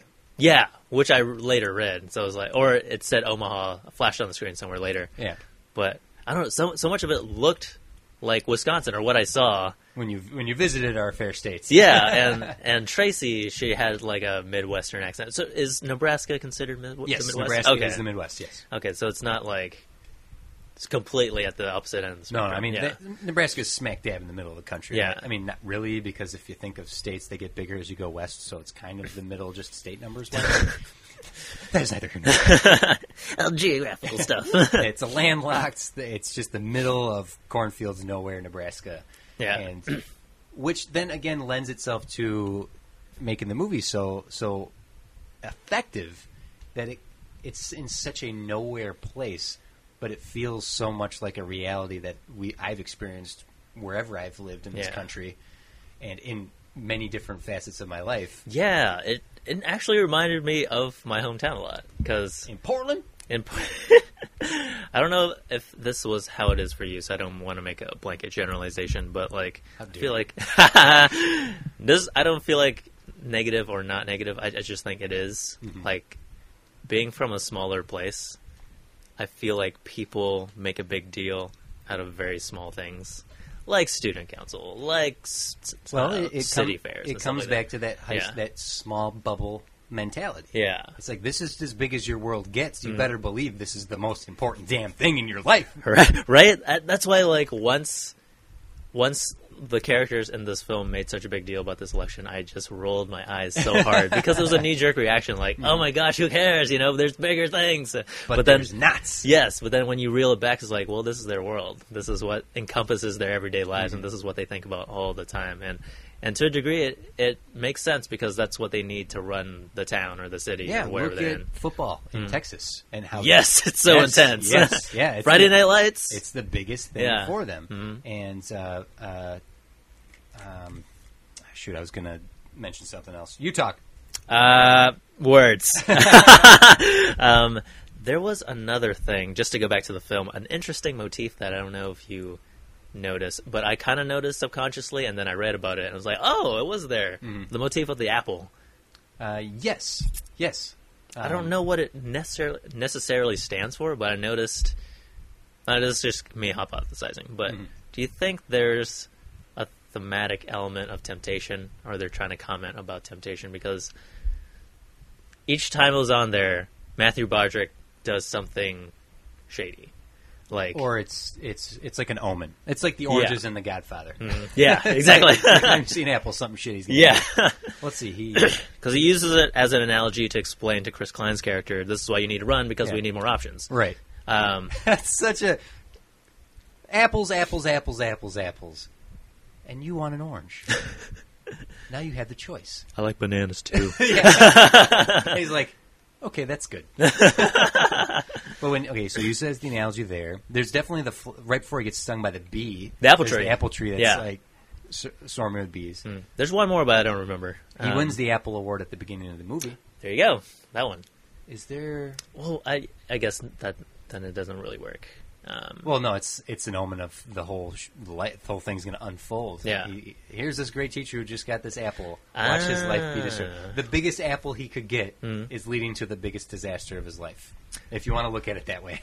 okay, okay. I think I'm on something then. It's not maybe not temptation, but a furthering of the theme of hypocrisy. Because like teacher of the year, he's really actually a sh- shitty person. Yeah. Um, um, he's con- trying to convince Chris Klein with that analogy, but he's doing it for his own gain. Mm-hmm. Um, he goes to uh, that woman's house to have an affair with his wife, Yeah. not really to go fix her plumbing or whatever. Right. So. Oh, he's going to fix her plumbing. Oh. there, there, there was there was one more moment with apples Which one was that? when he's at the fridge and he gets the beer and he hears the baby cry. There's apples on top of the fridge. Oh my god. oh my god. TC, every time that baby is on screen, I feel so bad because there's something disgusting that happens every time that baby's on screen. like the first time they make love Uh, was in Tra- front of the crib. Yeah. Or Oh, oh God. god. yeah, Tracy, Tracy. I forgot about that. Yeah. Tracy and the Tracy and the dude, and Yeah. then his wife and Mister McAllister later. I didn't even think of that. Yeah. You're just mentioning it now. That poor kid. That's another another layer to how um, adults like. How depraved they are. Yeah, it's like because we because like you alluded to earlier, like we always criticize teenagers for being teenagers, Mm-hmm. but that's that's who they are. They are absolutes, right? Because they haven't experienced anything else. Mm-hmm. Yeah. Adults know better, but they continue to do these. You would think acts. adults know better. You would think they know better, Or- but I can assure you that is not true. so, so many personal feelings right now. but it's such an interesting commentary about that because it's a reversal. Mm-hmm. Because every time folks of our age write teenagers or teen comedies, we we comment on how on how much teenagers suck. But this is more like the reversal. It's like adults suck, yeah. and they're influencing the teenagers. And so I, Well, I that poor a- baby has quite the life ahead of them. oh my god, to- so uh, to be born in such a broken environment. Now, Yeah. don't get me wrong. I have plenty of people in my life who've come from broken homes, Yeah. and who are very full people. Mhm. But uh, just in terms of taking the heightened reality of this film, yeah. And and and and placing that heightened reality on each character, I never even considered the baby. Yeah. But you're right. That that baby. Oh God! Think about the children, TC. I believe the children are our future. Yes, that this is this is what they say. Don't start Forest Fires. Uh, well, what what more can be said about this movie? Hmm. We can. We, I think we can move on now. We we have we have a nice. Uh, did you get some good responses from our tweets today? We sure did. So we are we are not done talking about the election, but for now, I think we can we can wrap up election.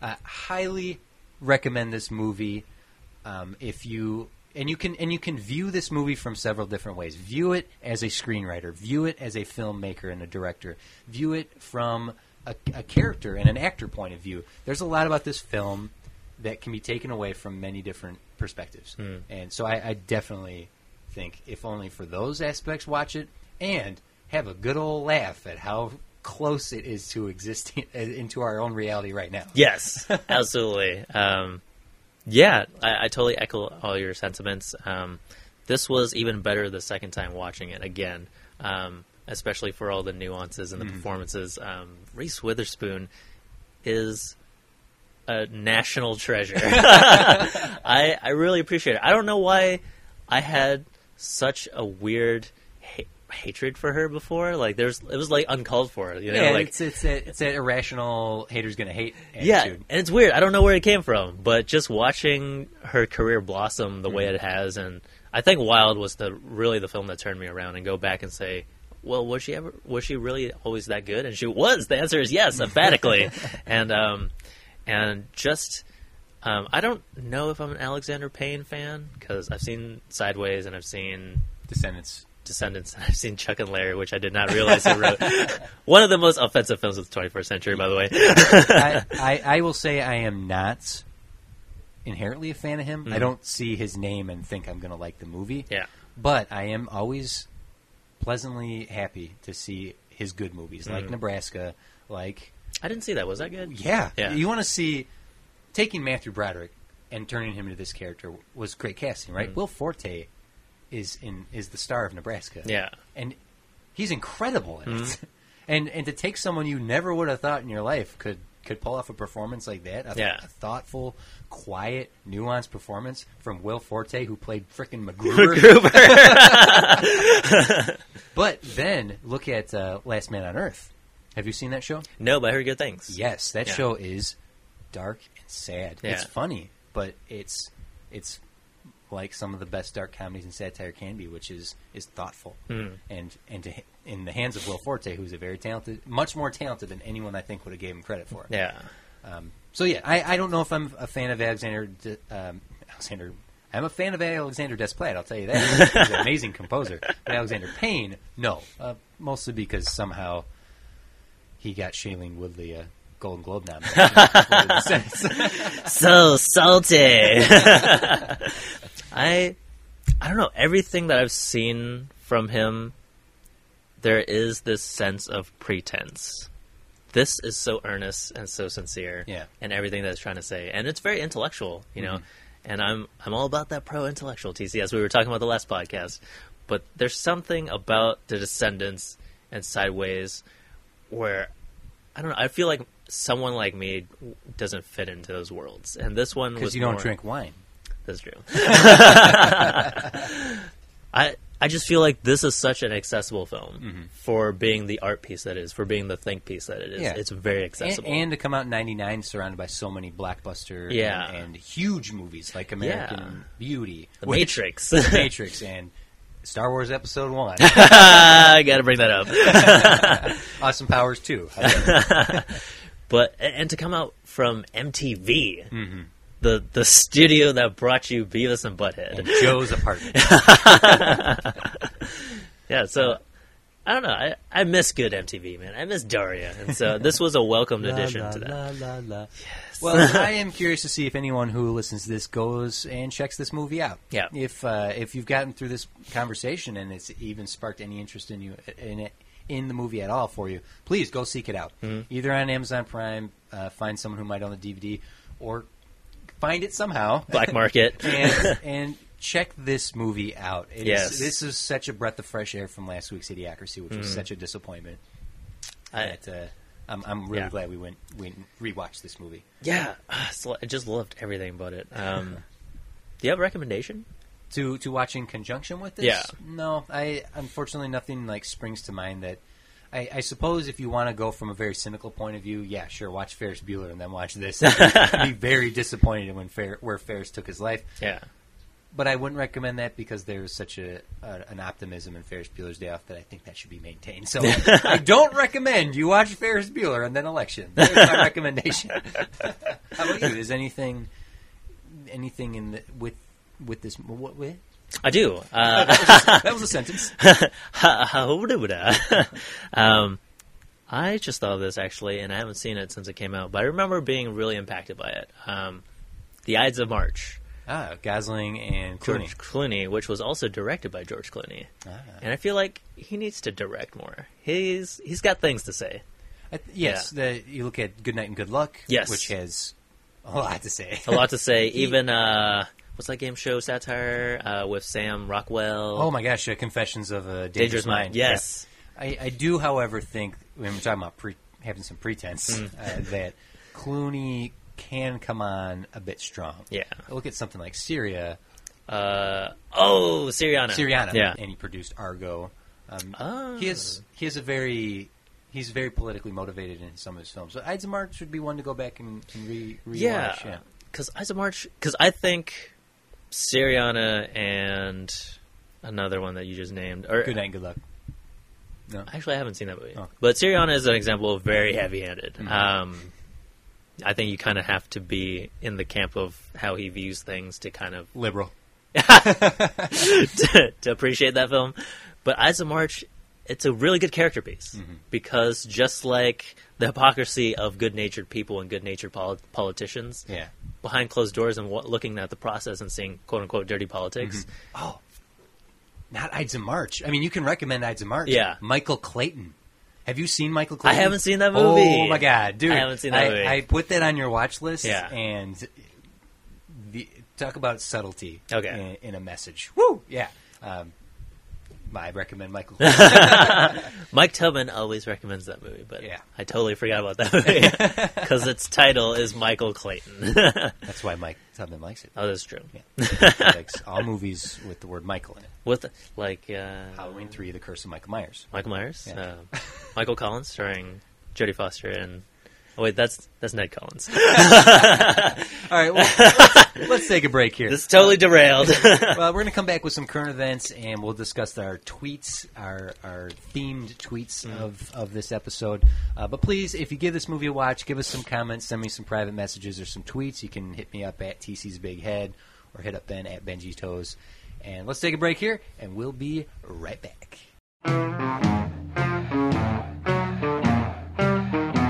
Wow, you sure gotta climb a lot of steps to get to this Capitol building here in Washington. Hey, who's that sad little scrap of paper? You really want to know? I'm just a bill, yes, I'm only a bill, and I'm sitting here on Capitol Hill. Well,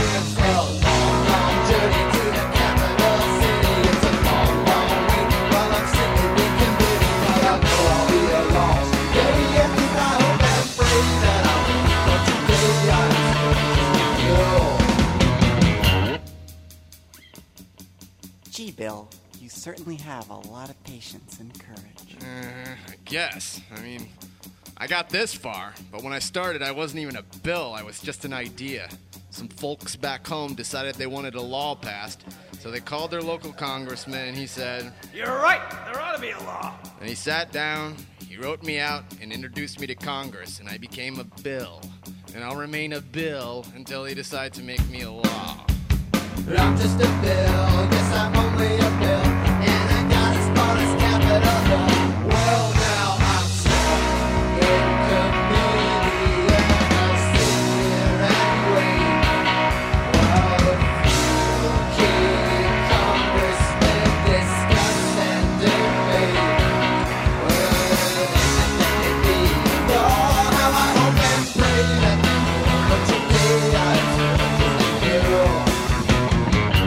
we're back. So, And we're uh, how's it going, Ben? Good, good. What is new on the scene with you? What have you been up to, my friend? Still working on some stuff with my great partners at NBC Asian America. Trying to adult, Mm. find find a stable career so I can eat real food finally. hey, there's nothing wrong with ramen and peanut butter sandwiches. Ramen peanut butter sandwiches. I eat that willingly. I don't have to. I just want to. You actually crave it. yes, peanut butter ramen sandwiches. This is why you have such a nice figure, TC. Now, uh, there was some news stories that occurred right after we recorded last week Ooh. that I think are worth mentioning. Yes. First off, Disney has announced Guy Ritchie will be directing the Aladdin remake. This this is unreal. Did I make it? Did I make this happen by bringing it up? I told you it was going to happen. I told you not to a- send that kind of energy out there, TC. Because Well- you get what you wish for. I didn't want an Aladdin remake. The only way I want an Aladdin remake is if Robin Williams is the genie. This is true. Do you think they'll do it? No, I- it's Guy Ritchie. Is Guy Ritchie known for subtlety? And and and he, how is this the guy Yeah. that's going to direct this? I don't know how the conclusion was made or what he has done in his body of work to warrant that kind of interest from Uh, Disney. I, I like Guy Ritchie. Okay, I like Snatch. I like uh, the the movie. I like the, I like Lock, Stock, and Two Smoking Barrels. I like RocknRolla. Mm. I like Sherlock Holmes. But where does that equal Disney Aladdin? Can because- Jason Statham play Aladdin? You, uh, that's my fear, though, is that this is going to go into the Bruckheimer Prince of Persia territory. Oh. Too soon. no, That- is it? That something that needs to be talked about. Yeah, no, no, yeah, that totally makes sense, and it's actually really disheartening because I think rewatching 1992's Aladdin really recently, mm-hmm. I felt that there was a not, there's not like the wherever it was based in Saudi Arabia or the Middle East, it was an exotic background, mm-hmm. and everything was kind of like dressing Mm-hmm. for whatever the Disney movie was, and so the people. Uh, It could have been set anywhere. Yeah. So is that what you're saying? well, I mean, it was just it's an exotification of Middle Eastern culture, is what mm-hmm. I'm saying, and I feel like like redoing it, you could do it in a more respectful way, you know, instead of like making it Well, dressing. Then, maybe Guy Ritchie's the one to do it. Maybe he, maybe he will bring in. Hmm. he doesn't have a Middle track Eastern- record. For that. I know that's so I'm the just problem. like, I mean, I'm always like, when it comes to Disney, you can you can always expect the same thing. They're always going to be safe, and they're they factory assemble their films. So whoever director that comes in, it's going to be a hired gun. Will it have some uh, Guy Ritchie-ism, slow mm-hmm. motion, Cockney talk? Maybe, maybe so, maybe not. But I would not expect it. I expect it to be a very safe film. I don't see it. I'm the genie. I'm the genie. 10,000 years such a crook in the neck. yes. Please make that happen. Okay, now you say Disney could be playing it safe with Guy Ritchie. However, there was initial news that Mulan was going to be the white savior cast. Oh yeah. But Disney explicitly came out and said, hmm. "No, this will be a Chinese cast. Yeah. cool your jets." It was a there was an actual draft that existed that mm-hmm. had a European merchant come in and be not only the love interest to Mulan, but be the one that saves China, and. Mulan becomes a secondary character, which like I'm glad they're getting rid of, but. Who in their right mind thought this was a good idea in the first place? this is what I'm talking about, TC. Like, Someone who has read the book "Save the Cats." Someone who doesn't Oh, yeah. care about the artistry of yeah. writing a film, but about the business of writing Mm. a film. yeah, because that's what that that's that's what that had to have come out. of. okay, it had to come out of the mentality of like this will sell. yeah, We can get whoever the hot current sexy young CW star Hmm. as a, as the the hero of this movie. Yeah. Man, I just really I'm curious about the inner workings of the Disney process and how they get films mm-hmm. made because like sometimes they do things where I'm like, "Yes, thank you. You're the one who is pioneering and championing diversity and inclusion and whatnot." Mm-hmm. But then some things like this where I'm, I just really question it, you know, the Mulan and Aladdin thing. Yeah. It's really tricky because it's super ethnic. It's not and I don't say that in a derogatory man. I say that in like this this needs to be handled with sensitivity and tactfulness Mm-hmm. in mind because one wrong move you're gonna get you're gonna get The you're gonna get it shit is a coming. yeah because did you know there's a petition out there that like, is begging Disney to not whitewash anything any aspect of Mulan there's a hundred k signatures out there Well- this is how passionate people are you know Yeah. so passionate that they're willing to sign a petition about a fake character and not actually vote she is not fake. She is a historically a historical figure. that that is true she is a real person look when you when you look at the history of of of the whole of Disney animation. yeah Right. Now, this is live action, but I'm just I want to pinpoint Disney animation in itself is that the inclusion of it, it has not been great. yes. Okay. Before Hercules, which had named people of color in it, the Muses, the character bef- the, you know what the movie was before Hercules in '92 or whatever, hey, Fantasia, the second Disney movie. Uh, in the 50s had a named black character in it. Wow. 50 years for them. Wow. But then you go from Hercules to Tiana, Yeah. Princess and the Frog, and now they've they've started to delve into marginalized uh, territory. Okay, Yeah. with, with Moana being South Pacific, and Or at least under uh, represented stories. yeah, uh, with the Yeah. empowerment of the females that they've done the past ten years, there's there's a growth there, Mm. and I think that there is. Think like a businessman. There is a market for that. Yeah. Okay. There is a market to say there is something good to the market to say we have an all Chinese cast. Mhm. We can brag about that, and that's sad. Yeah. Because that shouldn't be something that needs to be bragged about. but since it is, Yeah. brag about it. Right? Yeah, you see where I'm going here? Yeah, I like- see. It's like if they decide to whitewash this, they're asking for a world of pain. Yeah. But if they decide to make it a Chinese heritage film with as Hmm. many people from that world as possible making the movie, Yeah. they're going to be okay. They're going to be okay. And here's my thing. I, like, I hope so. there is.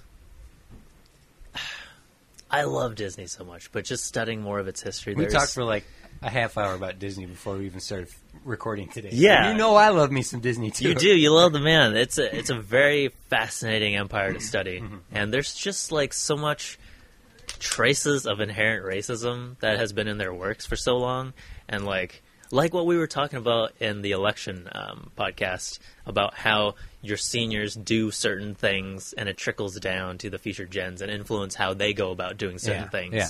and that's how systems are maintained and while these writers who thought that having a European trader uh, be the main focal point of the, the Mulan adaptation is a good idea. Don't get me wrong. Yeah. I would like to date Mulan too. I don't think I'm the main character in that story. You, sir, would be a pedophile. Wait, no, no. I mean, I, I just, no, I'm kidding. I'm just I just want to date Ming Na. I want to date Ming Na. She's a wonderful woman. Um, uh, what was this? Oh yeah, yeah. So they are doing certain things that are classically Disney. You know, like like having a going transporting our audience to an, an otherly world. It's very quote. I'm doing quote unquote foreign because I don't like the word where it's not American, and mm-hmm. so it's just us living vicariously rather than really inhabiting it in a truthful way. You know what I mm-hmm. mean? Yeah. And so this is why we're always misunderstanding cultures is because we're not getting we're just getting a superficial level of it, like using it as a as costumes, as set dressing, and employ. Like I, I still find it a bothersome to me that when you do something like Kubo, Kubo was a little controversial because it was set in Japan, it's Japanese folklore. The entire cast was white, except Even the kid. even the kid. Um, like they, they were they were marketing as well George Takei and Cary uh, Ta- Tashinawa who um, plays Shang Tsung in Mortal Kombat.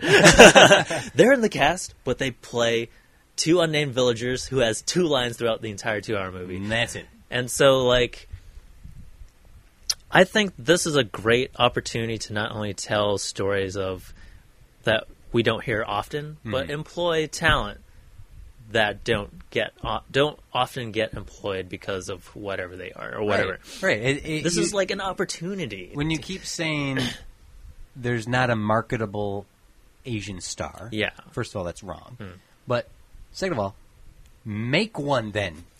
Yes, TC. Um, I was I was tweeting this out too. Like hashtag Make Mulan, Mulan right. That was such a great hashtag, by the way, because it started this really great discussion. Um, I was just tweeting out like, stars are made, not born. You know, we can't continue arguing saying Asian movie stars or Asian American movie stars can't sell film because we literally haven't tried. Yeah. There's no sample size. Like I, I'm trying to think. Like Dragon, 1993, the Bruce, Bruce Lee biopic was like one I always reference because like it's really prominent.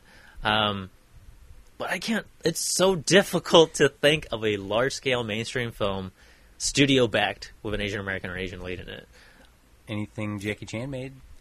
This is true, but it's so, it's still like it's still this outsider mentality of like he's Asian doing very Asian things. Yeah. So that makes sense because that's his niche. Like someone like Sung Kang, John Cho, or Steven Yeun doing something like a Die Hard movie or something like a um, Like how any Oscar prestige film. Like, why can't we fathom that at I'm all? I'm I am disappointed in us as a as a as a culture Hmm. that a movie that stars a Middle Eastern, an Asian American, and the most famous gay man on the planet is Harold and Kumar, and that that ticks me off. that just ticks me off. I, I will say something about that movie, TC, because we, we did a rewatch on that. Not not you and I, but You- I did one. up in Portland. Yeah. you did White, uh, Harold and Kumar go to White Castle. Yes, and I will say I did not like that movie at all when I first watched it. On the second rewatched, I loved it. And you know me, I don't. I'm with you. I don't like. I'm not a. I'm not into stoner comedies. No. I think it's so stupid and such a waste of time. But there was something. There was a lot more because, and I I love the subtlety of their commentary about identity. Then this is something that's really parallel with the Dragon, uh, the Bruce Lee biopic as well, talking about how I'm not enough for my parents, but how I'm not enough for my white society either. Like, which box do I fill? And it's like it's filled with all these gags, but they're used as a guise, as a pretense to talk about identity and to talk about belonging. Mm-hmm. And so it's kind of a coming of age story, actually. And it's like if you can get over like the stupidity of some of it, Yeah. it's kind of genius. You know, I I won't argue with a point with you because I haven't rewatched the movie, so I can't say one way or the other if I agree or not. I, I just remember Yeah. not liking it Hmm. because White Castle is disgusting. I won't. I won't argue with it either because initially I did actually hate that film. Um, but I can Yeah. see your point in that the movie could be more than it seems at its surface because I Yeah. I always feel sad at the end of American Pie. yes, of, and that's because it. And we've discussed this before on the podcast. It's one of those movies that it it came out the same time I was going through the same thing, Mm-hmm. like going going through coming out of high school and moving on to the next stage of life. And there's something sad about saying goodbye, Yeah. and having to leave behind your putting your toys up on the shelf and Mm-hmm. stop and start growing up. So surely there must be some element of that in Harold and Kumar go to White Castle. but again, I'm disappointed. You're so judgy right now. Son of a bitch. There's, it's because I just don't get it. Um, but the, it does upset me that you got Kal Penn, John Cho, and Neil Patrick Harris, who are three uh, marginalized people. Like are, They they are- represent a marginalized part of society. and they are so talented. Yes, they Like- they are comedic and dramatic actors. Look Yeah. at Neil Patrick Harris from something like How I Met Your Mother, and then watch uh, Gone Girl.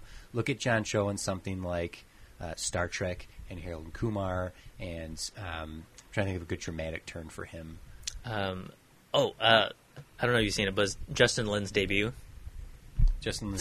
Uh, Better Luck Tomorrow. okay, He plays um, kind of like I don't want to say a jock, but it's like a jock type, Mm-hmm. like that cool older boyfriend that the younger guys are kind of like intimidated by. He Yeah. plays kind of like intimidating, Nice. which is different because he should be James Bond. Yeah. and then and then uh, Kal Penn, who's capable of doing something like Harold Kumar or playing a uh, Van Wilder. oh, Yeah. But then look at him on House. And Yes. see that he's and look at him even like Superman Returns. He can play something much smaller. Yeah. um, and softer of a character. and a great role for him too, which he was uh, he led was the namesake is a Indian American coming of age film directed by an Indian American woman. There you go. uh, Mira Nair, who directed who directed the recent uh, Queen of Katwe that just came there's out. no such thing as an Indian American director. a woman? Come What? on now. Ah, outrageous! this can't be. Um, but going back to the point of um, what were we talking about? Well, we're talking about Mulan. Uh, Mulan, yeah. Um, yeah, the, just going back to what we were talking about the our Disney discussion last week. Disney has unli- unlimited power and unlimited resources to where they can be the ones to set the precedence. They can mm-hmm. be the ones to quote unquote take a risk, even though I would argue this is not very risky. You know what I mean? Like you slap something with the Disney name on it because take a look at the Jungle Book. Mm-hmm. I feel like I don't know when you're voicing something, it's so tricky to say what sells Would because the bigger risk be to say do Snow White and cast an Asian woman as Snow? Would that be the riskier move? that would be that would be pretty risky, and I, I that would probably never happen. Right, but I, I was just trying to think of an example. Like to do Beauty and the Beast and cast a cast a woman of color to play Belle. Like, would that be the riskier move? then in, in comparison to Two, you're doing Mulan. Obviously, you're going to cast a Chinese woman. yeah like I would hope you do. yeah But wouldn't it be riskier to to just cast someone because they they fit the character as opposed to looking like the character? this is I, see, This it's, is a it's a that's a slippery slope because then you look at something like Ghost in the Shell. Scarlett Johansson might be perfect for the role of the main character because Yeah. she nailed the audition, but Mhm. then it's like, well, no, this was an opportunity that you missed. Yeah. So I, I, I, I don't know where to land because it's such a it's such a gamble either way. yeah You just want to do. right I just want everyone to do right by everyone. come That's on all. Just just everyone do right by everyone. same love y'all um here's kind of my train of thought here um I feel like when you cast a person of color in a predominantly white role there's you have to think about context Mm-hmm.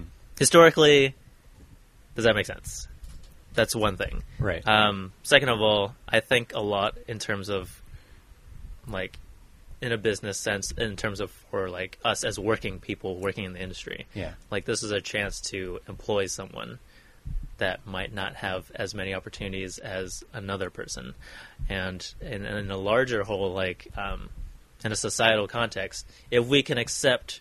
Brandy as a black Cinderella in that ABC movie, Yeah. which is actually pretty good. Her, and Um, and she she has an Asian father.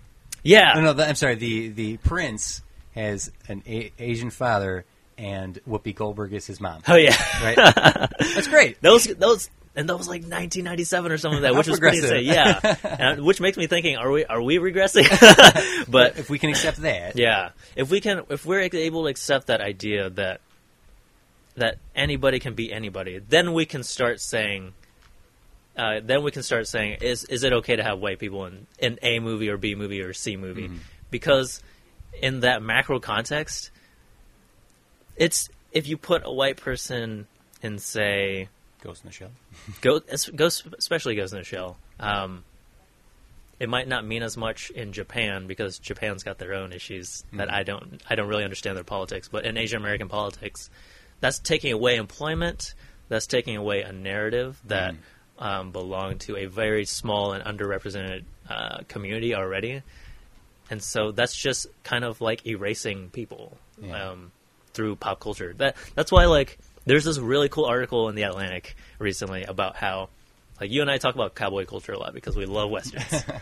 how the golden era of the Hollywood studio system, John Ford and John Wayne and whatnot, completely erase La- Latinos and Latino Americans because they're essentially the first cowboys who got you know pushed off their land or whatever and had their like like uh, rancho. That's that's the word ranch is from rancho and ranchero, and that's that's not that's just something that was systemically erased, and now we we characterize the word cowboy to John Wayne now, even though that's not the correct imagery. Right. And so I don't know, just stuff like that that kind of keeps me up at night. but like I'm just thinking of, in that terms, like if we continue down the path that we've classically been going, there will be no rules for people of color. There will be no rules for anyone else who is trying to have their voice out be out there, but it's being suppressed. So I'm I just think thinking there, there's a, a couple progressive things that have happened. Yeah. That first, I want to say, uh, Flight, which is one of my favorite movies of a couple years ago. I thought Denzel was a lock for the Oscar if Lincoln hadn't come out. Yeah. And you got Denzel Washington and Don Cheadle in two of the most important roles in the movie, Hmm. and and race is not an issue in that movie at all, Hmm. and that's amazing. Just, Yeah. let's tell this life story, or let's tell this story, and and race has no has nothing to do with it. It's just Denzel's playing this guy, Cheadle's playing that guy, John Goodman's that guy. Let's move on. Bruce Green, Greenwood's over here. Boom. And I thought that was really neat that, that it wasn't by not addressing it, they they were just make it was normal. Yeah. We have to continue to think better because we are only doing we are only perpetuating the things that we see, right? And so like You're saying I'm- more like flight, where it's just flight's awesome. just keep it normal. It- Yeah. it is. He's a pilot. I, what else do you need to know? I feel like the way to normalize things is to increase the the visibility. Mm-hmm. Like you may have read into that as just normal or as they didn't think about it, but I I, I like to think that having Denzel there will inspire many young black folks who are aspiring filmmakers to to think, hey, maybe I can be there. Right. Yeah. And yes, and that's that's what I'm complimenting the movie on. Yeah. And that, that they put him in such a in that position Mm. and and made it si- so normal. Yeah. That, that it could in, inspire people to be like, yeah, I can do that. it could be okay. Yeah. Just like be, just like having President Obama in the office, like it's okay for you Mm-hmm. for you to think you can be the president, and so that's why there. Obviously, we are inspired by what we see, Mm-hmm. the images that we're exposed to every day. It shapes um, our perceptions and our biases. But to break out of it is to int- we have to intentionally think about these things on a on a big picture scale. You know what I mean? Like I don't, I've never learned. I, this is what I'm telling my friend here because um, him and I kind of gotten into argument because over this Fox thing. yeah. Um, it's not really an argument. It's more like he had good intentions, but his naivete to my community's issues made it seem like what he was saying was, um, it was uh, kind of like privileged ableism. You know what I mean? Like you, you are yes, you're an immigrant, but European and white passing, and you're able to, you know, coast along without having to think about visibility in the media or like being or misrepresentation in general and just being these caricatures constantly you know Yeah. and so like i've i'm i'm come from the school of like i will never learn anything by talking over somebody or giving someone unsolicited advice on something i have no knowledge about. And so like when it comes to represent, representation and visibility i really like to go out and kind of hear all these different stories. Like bryce marrero my friend who uh, just did a casting session for a short film um, uh, is casting all black actors, and so one by one, I was running camera, so I was just you know filming these um, folks who are like seasoned veterans, been in the industry for years. Um, each one of them just boom, boom, boom. We're saying like, thank you so much for writing this. Like, I'm not saying this to suck up to you. I'm just saying like, all in all my years, it's very rare to come across a script like this that a, a role for a black middle-aged woman who's not uh, demeaning, overly sassy, or a cop or a thug or whatever and stuff like that. Like to to have someone say that or like over and over. Like I've, you and I, we we talk about a lot of these issues, but I've, I don't know if you lived it, but I've never lived it. So I don't know it firsthand, but hearing it from real life people, mm-hmm. it just reaffirmed something inside me. You know what I mean? Like I, I was really touched that day, TC. So I'm, that's why like it's so important that we can keep talking about this, even though it's so like I I get tired of talking about it a lot, but It needs to be talked about. something needs to be done because we are just doing what we know mm-hmm. when there is so much more to know out there. But how do we get there? You know, and that's why employing and making being ah gosh I'm freaking out here because like I'm having so many thoughts running at the same time. having having a diverse writers room uh, behind the camera in front of the camera it really helps.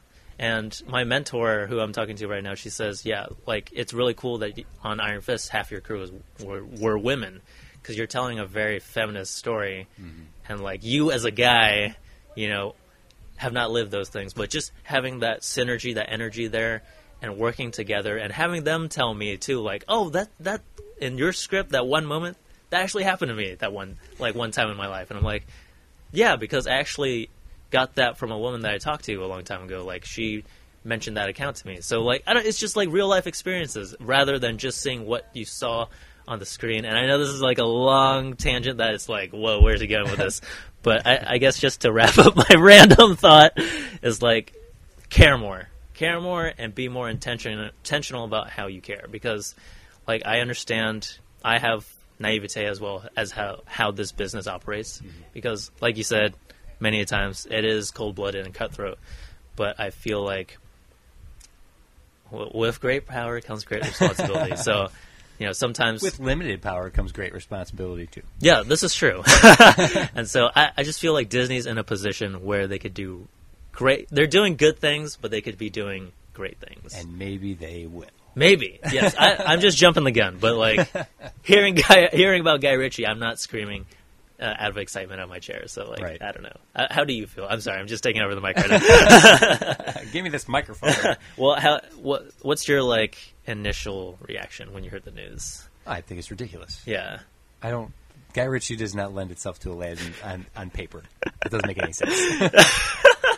Well, I, am trying to think. Like, has he done anything fantastical? Like Sherlock, it's not even. I, it's there's some like fantastical elements to it, but it's not Disney. No, he doesn't Yeah. have. And now here's the thing: there are directors in the past who have proven themselves capable as directors who have gone on to create things like to go from uh, Super to Guardians of the Galaxy with Yes. uh, using um, um, James Gunn. James Gunn as an example, or uh, uh, Bryan Singer going from Usual Suspects into the X Men. And it's that taking taking someone of that caliber of direction directing uh, and being able to put them into something bigger. It's it's perfectly possible, but at the same time, throwing someone out of their element into something too big, you get Josh Trank and you get something like the Fantastic Four. Now, Guy Ritchie has been doing this a long time. Yeah. He's he's a he's a, a seasoned filmmaker. He knows how to make a good movie. He knows how to make a movie his way. I don't see his style lending itself to an Aladdin movie. Yeah. That just seems odd for me. I could see Guy Ritchie pulling off a really badass Peter Pan. I could see Guy Ritchie pulling off a really badass uh, Three Musketeers. Like something that, that is not in his wheelhouse in terms of you're going into like the fantasy realm. Something a little more, uh, you know, less g- gritty street. But uh, it's still in his wheelhouse to say Peter Pan, to say, you know, uh, uh, Three Musketeers. Like that's still in his wheelhouse. Aladdin does not feel in Guy Ritchie's wheelhouse. Yeah. and so it's just odd to me. I just think the name Guy Ritchie screams style over substance. So if that's the direction that they're kind of aiming for for Aladdin, then it won't be any. It won't be any different from the 1992 version, which is was like kind of sorely disappointed watching the watching it recently mm-hmm. because what came from it was Robin Williams is amazing and everything else is kind of cardboard.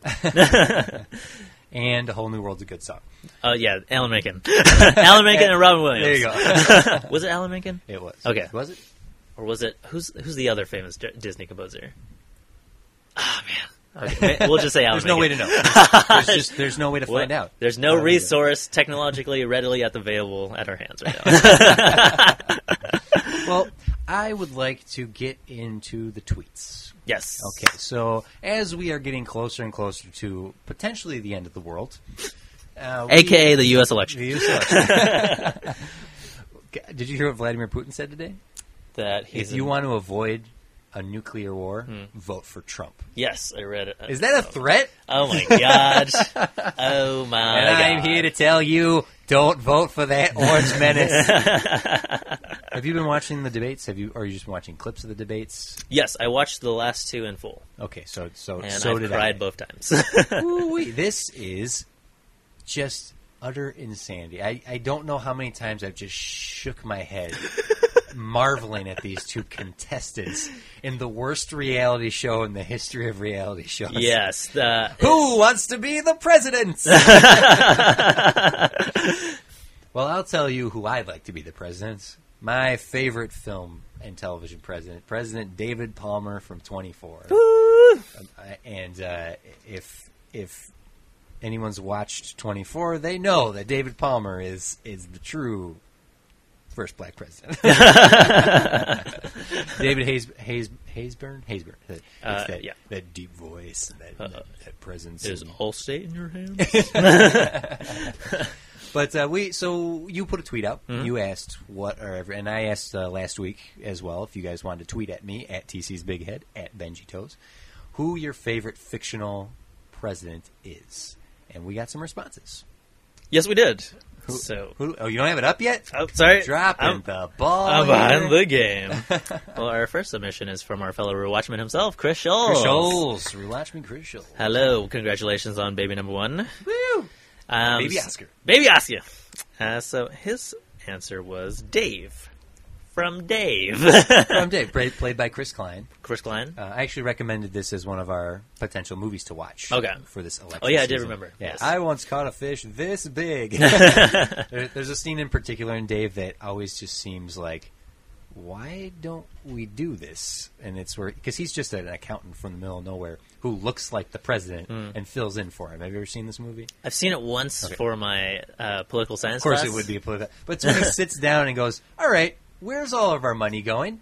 Okay, let's cut that. Let's cut." And he just does like a he balances the checkbook like someone who just got back from the supermarket for the whole country. And it's just a it's just a fun scene. And that movie's a comedy for sure. But there's Kevin Kline's a masterclass actor. he can take something as goofy as the Prince and the Pauper. Hmm. The Prince and the President? no, the President and the Pauper Okay, there you go. and make it a very endearing film. So Yeah. good, good one. Did There he you go. give any reason behind it, or did he just say Dave? he just said Dave. He Dave. said Dave, Dave Kovic from Dave. Man, a few words. Thank you, Chris. Thank you, Chris. He's a very efficient man. I mean, his Chris is Chris with a K, Yes, and that is the most efficient way uh, that I can think of spell the name Chris. Was he a fan of hip hop duo Kris Kross? Uh, he has a tattoo on his shoulder. Wait, is this a joke? Yeah, I can't tell sometimes, TC. context, context. Ah, Derek Hoffman, the, the good old internship supervisor that I had a long time ago. thank you for listening, Derek. Thank you for tweeting. Um, he he says Bartlet for Prez, uh, President Bartlet from The West Wing. Ah, was Played by Martin Sheen. Mar- Martin Sheen for Yeah. for eight seasons, right? Yes, and I have not seen the show. Uh, there, you could always just go on YouTube and watch some great clips of that series. Mm. Uh, my friend Jeff is Jeff intern Jeff is currently rewatching the entire West Wing because he's taken the Aaron Sorkin masterclass writing uh, writing class, okay, and so he's uh, the Aaron Sorkin's masterclass is teaching about film and television writing. Sorkin left the West Wing at season four, so or maybe left season five.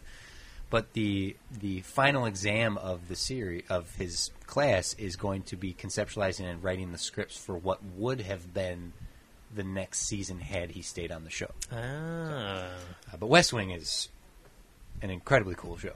You a fan of the show? Yeah, it's it's it's Aaron Sorkin's snappy walk and talk, snappy dialogue. So if Mm. you like something like Social Network, or um, uh, uh, what's the one he just did? Uh, Jobs. Jobs. Yeah, Mm. if you like that sort of rapid pace, tongue in cheek, intellectual people, Yeah. or you could watch Gilmore Girls. But uh, Sorkin's cool. I, I never watched the entirety of West Wing. I've only Mm. seen bits and pieces of it here and there, but everything I've I've ever seen of it, it's been very very cool and a good president. There's a great clip about President Bartlet taking a woman down for saying we should live by the Bible. Mm. And he's like, "Oh, okay, so we should stone women, cut their hair, and we should do this, this, this." And he's he's quoting the Bible for all the Old Testament craziness. and there's a great moment in the series where they someone's trying to convince the cabinet to change the public school globe Hmm. map, the map of the Earth. Have you ever seen the true map of the Earth? No. America's pretty big on a map of the Earth, right? Hmm. No, America is so small, and Africa is gigantic Ah. in reality. Look it up; it's very, very cool. Google the actual size of the continents, and you will be surprised that Europe, India, China, and America all fit inside of Africa. Are we compensating for something, America? Yes, we are. All right, next. did, up. did you have one? Did you have your? Well, who's your favorite fictional president? I said mine was David Palmer. I will have to think about that for a little bit. That is. You've had a week. I know. Ben. I'm sorry. There we go. Okay. uh, Van Dang, a good old uh, childhood buddy back from Oregon. He says, "Get off my plane," Ooh. which alludes to Harrison Ford from Air Force One, and I forgot his character's name. Uh, so we'll just call him President Harrison Ford. President Harrison Ford from Air Force One going up against Gary Oldman. Yes. Great matchup, by the way. This is a movie I actually watched. um, yes. So, I. What was my train of thought? Because Kane's came in. here with food. What do we got here? it's, it's uh, lentil bean with cheese and chicken Lentil beans with Oh, cheese so and nice, chicken, Candace. and sriracha. made by Papercraft Can, uh, Paper Cane, Is this Paper part- Crane Crafty. There you go. Pa- paper can paper cannons. is this part of your crafty tomorrow? Advertise correctly. Okay. Okay. This is good. Yummers. This is great for audio. Mm. Do you hear that, people? it's got a little sriracha drizzled on the top of it. That's really good. Mm. Mm-hmm. Mm. Well, yes. This break in the episode brought to you by Papercraft Crafty. Paper Crane Crafty. God darn it. Your partner's gonna be mad. okay. Okay. Okay. um, so this is one of the few presidents I've seen Get off my plane. in action. Because in all these action movies, the president is always kidnapped or dies. Or, or stuck behind his desk in the office, like, launch the nukes. yeah, and, and saying stuff like "God help us all." My God. My good God, man! And so it's really cool to see Harrison Ford take charge as like it's so like it's so typical American machismo, right? you always want your president to be able like to be able to say, if our president were in a boxing ring with like someone else's president, I bet our president could kick your ass. Blah I blah. bet blah. my president could kick your president's ass. Yeah, and it's that kind of fantasy coming to life in this movie. and this movie's awesome. I have a question. Mhm. Is Harrison Ford a good actor, or has he just played enough iconic characters? I'm not. I'm not saying that to imply that I don't love Harrison Ford. Yes. But much like Samuel L. Jackson, where I will question his ability, I'm curious: Is Harrison Ford a good actor? Hmm. I think just to go back to that conversation we were having about Matthew Broderick about charisma versus the chameleon, Mhm. I think he's just a guy that's so likable. Um, he, I mean, he plays one type. He plays Harrison Ford. New, Varying degrees of Harrison. Uh, varying Yeah. degrees of Harrison Ford. it's like nuanced Harrison Ford, but I mean, the guy's only been nominated once. Was for Witness, right? Hmm. And and uh, not to say that's an indicator of talent, but I can't think of any conversation that I've had or read about where Harrison Ford is up there with like the greatest actors of all like time. De Niro. Yeah, he's not like a thespian. But we love Indiana Jones. Yeah. And Han Solo Hmm. and Jack Ryan. I, I don't know. Yeah. If, I don't know if people really love Jack Ryan. And Hollywood Homicide. oh, never bring that up but again. but as as our dear President Harrison Ford, he's He's you're right. fantastic. He's he's perfect. I would love him for him to be our real president. I don't know if we would love Harrison Ford as our real president. so cranky. Um, this is kind of a tangent conversation, but I'm just thinking about it now. Just We, thinking, we don't we don't we don't do that here. we don't. I'll allow it this one time. just, Just one offshoot. Just question. this one time. When I'm putting it on the board, it's up here. I'm taking it down. This is your one chance at one a chance, one ja- one get out of jail free card. Um, do you think this idea of like? So I don't know as much about theater about, as you because that's like your background. Do you think because of the birth of cinema, it has birthed a different style of acting to where you can glide by with your natural charisma and personality as opposed to being a trained thespian? Yes, but this this goes back to the '70s, okay? Um, because Marlon Brando, kind of the poster boy for this, uh, James Dean was this way as well. It was method acting when met, met, method acting came about? and You, and I'm sure people listening have heard of method acting before. Those of you involved in theater and acting, I'm go- you're going to know more than me. I will admit that wholeheartedly. But uh, it's it, Dustin Hoffman and Laurence Olivier, Olivier were in a movie together, and Dustin Hoffman wanted to get like he would run around and get all like pumped up for the scene, and, and Laurence Olivier just said, "Try acting; it's easier." And theatrical acting, which is all about presentation and performance and enunciation, and it's acting. It's theater with an R E, right? and method acting became no i must i have to feel it. If i'm supposed to be punched in the face punch me in the face. And, and, and that'll make me feel it. I, don't, I don't have to act because i will be it. Mm. And that that created a different style of acting in film you get something like taxi driver you get something like uh, uh, on the waterfront. You get a different cinema. And and cinema as we know it was developed from there. Go back and look at the Oklahoma and uh, and those older classic uh, Gone with the Wind. It's very theatrical. The camera doesn't even move. It's very stagey. And once actors took took acting in a different direction filmmaking pushed in a more visceral real direction as well now what you're asking is getting by by charm and looks and whatnot. That came about with the celebrity of film.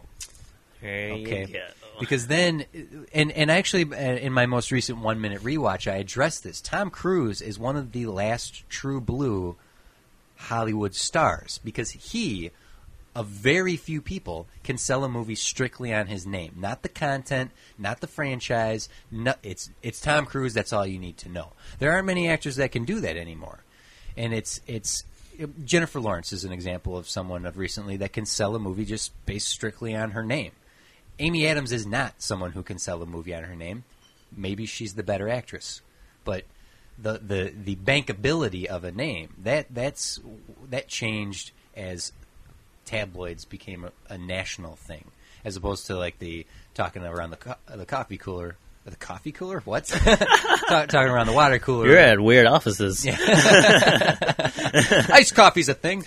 But it's the it's the notoriety of the ce- it's the celebrity hmm. that we put up on a pedestal that allows them to get by on lack of ability. Ooh, That someone who is shots fired. uh, well, I, and I don't I don't mean this to be offensive because there's plenty of people who can get by on their name and and then there are people who are actual true blue actors. Christian Bale takes his acting very seriously. Um, George Clooney takes his acting very seriously, but he's also a celebrity. But look at the people who come and go. I got okay. I, I know how to wrap this up. I know how to wrap up this. Taylor Kitsch, Yes, Sam Worthington, yes. Shia LaBeouf, Jai Courtney. Jai Courtney. Okay, stop trying to make those guys a thing. Okay, until they can prove ability, they won't have longevity. Yeah. and that goes the same for Nickelodeon stars and Disney stars and um, models who turn actor, uh, athletes who turn actor. It's like you, your your notoriety and your charm of being who you are can only get you so far, and you got to be one hell of a charming person to continue to build a career on that. The Rock. Sacha Baron Cohen is the mm-hmm. opposite. Aren't we all a little tired of Borat? Yes. Borat was a flash in the pan success, mm-hmm. and he's been trying to ride that since. Do you remember the Brothers Grimsley? no, that's of the one course Mark you don't. Strong, right? And that came out this year. Yeah. But you don't remember that mm-hmm. because it was a piece of shit.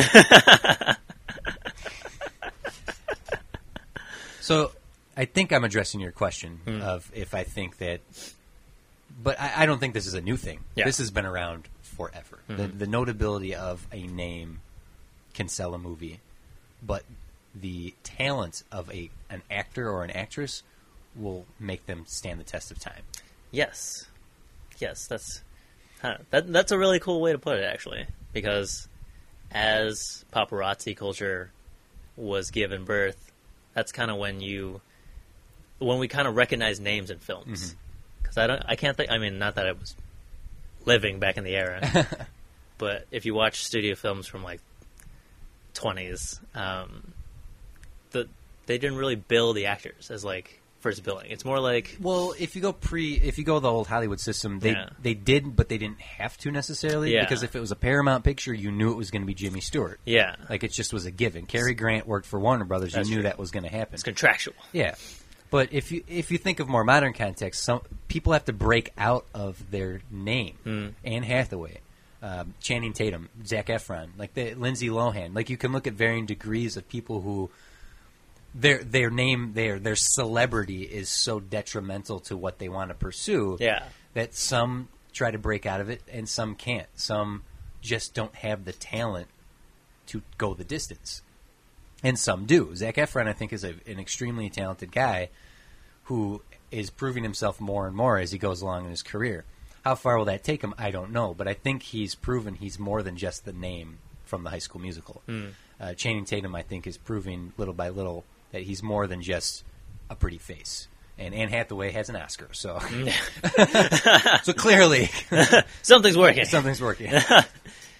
Channing Tatum is a very interesting character study because this guy started out. I thought he was like the worst actor I've ever laid my eyes upon, but he works so hard. He actually really tries, Mm-hmm. and I mean, it's it's very serviceable now. He's a very serviceable actor. Yeah. Yeah, which is shocking to say. Gi- given given time, he he Zac Efron's another case. Given the right time and the right roles and the right dedication to it, they could craft themselves into something like Sean Penn or Matthew McConaughey, Hmm. two people who were just names Yes. from from early in their career, Spicoli and all right, all right, all right, and they they had to break out of that however they could. Hmm.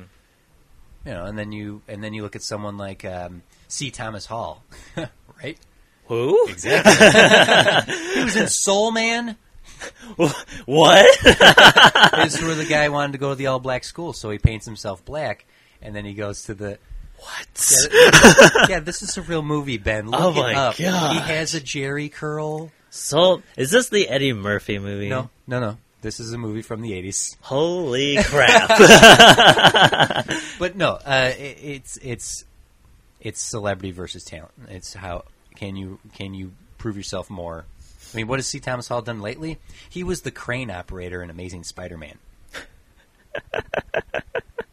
the the notable crane operator. Yes, he, yeah. okay. He was the best crane operator, TC. and that's why he's our best fictional president. Yes, apologies for derailing that, but I thought that was an interesting thought. I just thought. Hey. I started it by asking you if Harrison Ford was talented.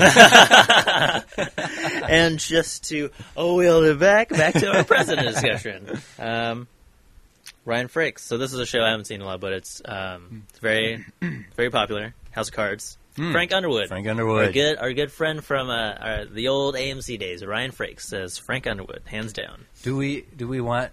Have you watched? You said you haven't watched House of Cards. I haven't, but I, I- heard he's terrible.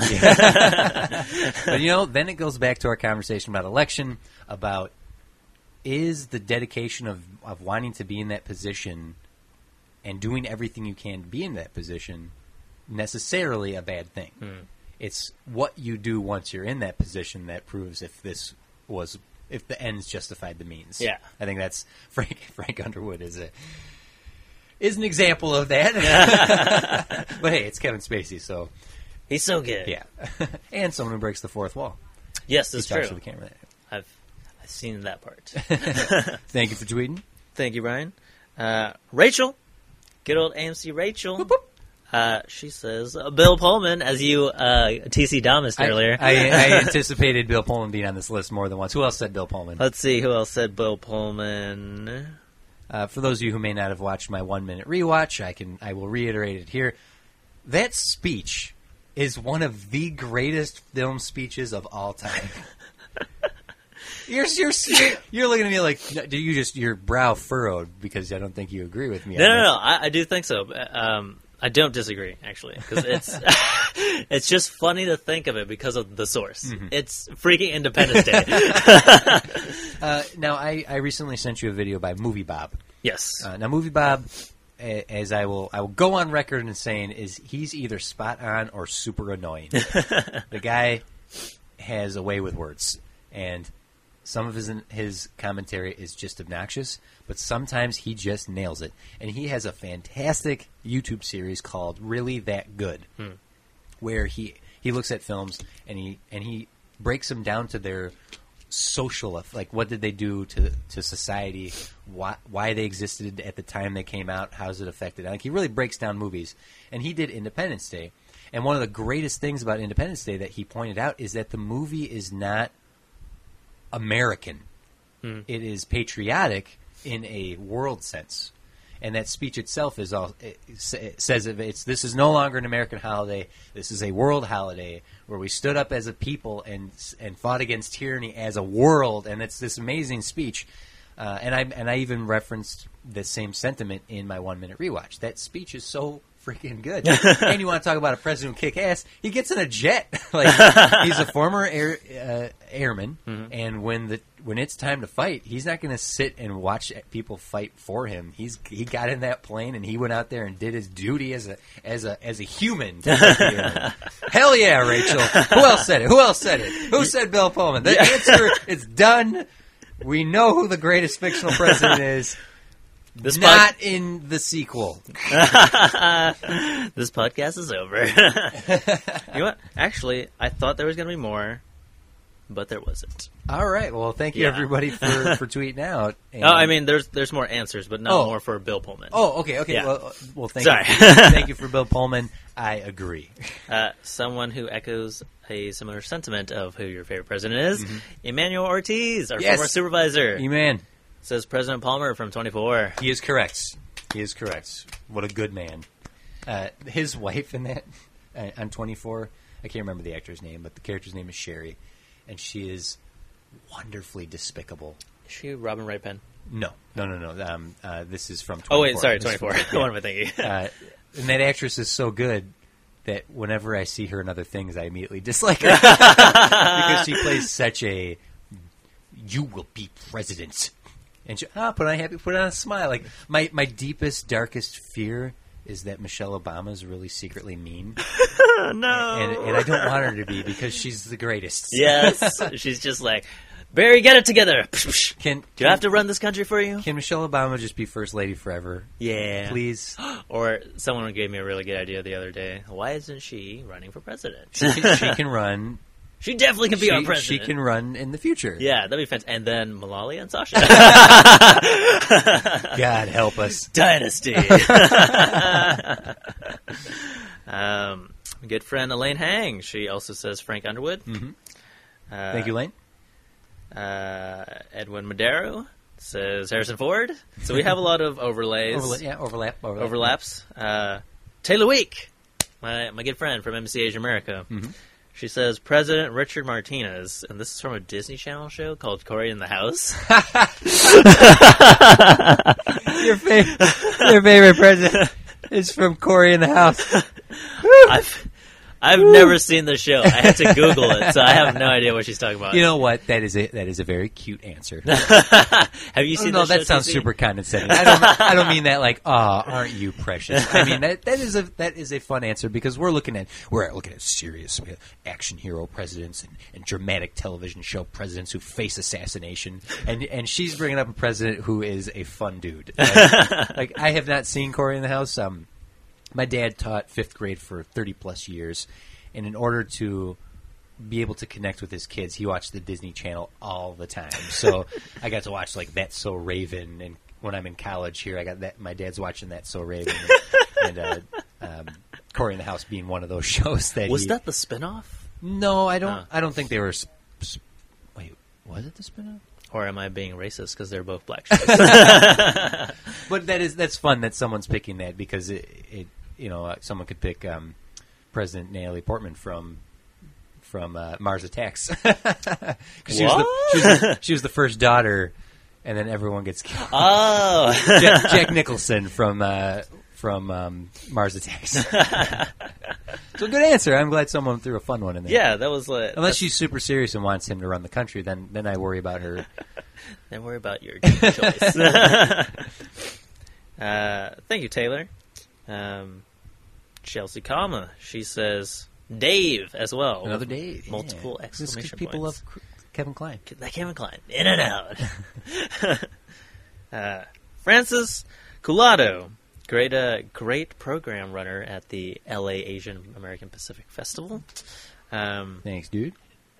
he says Chris Rock from Head of State.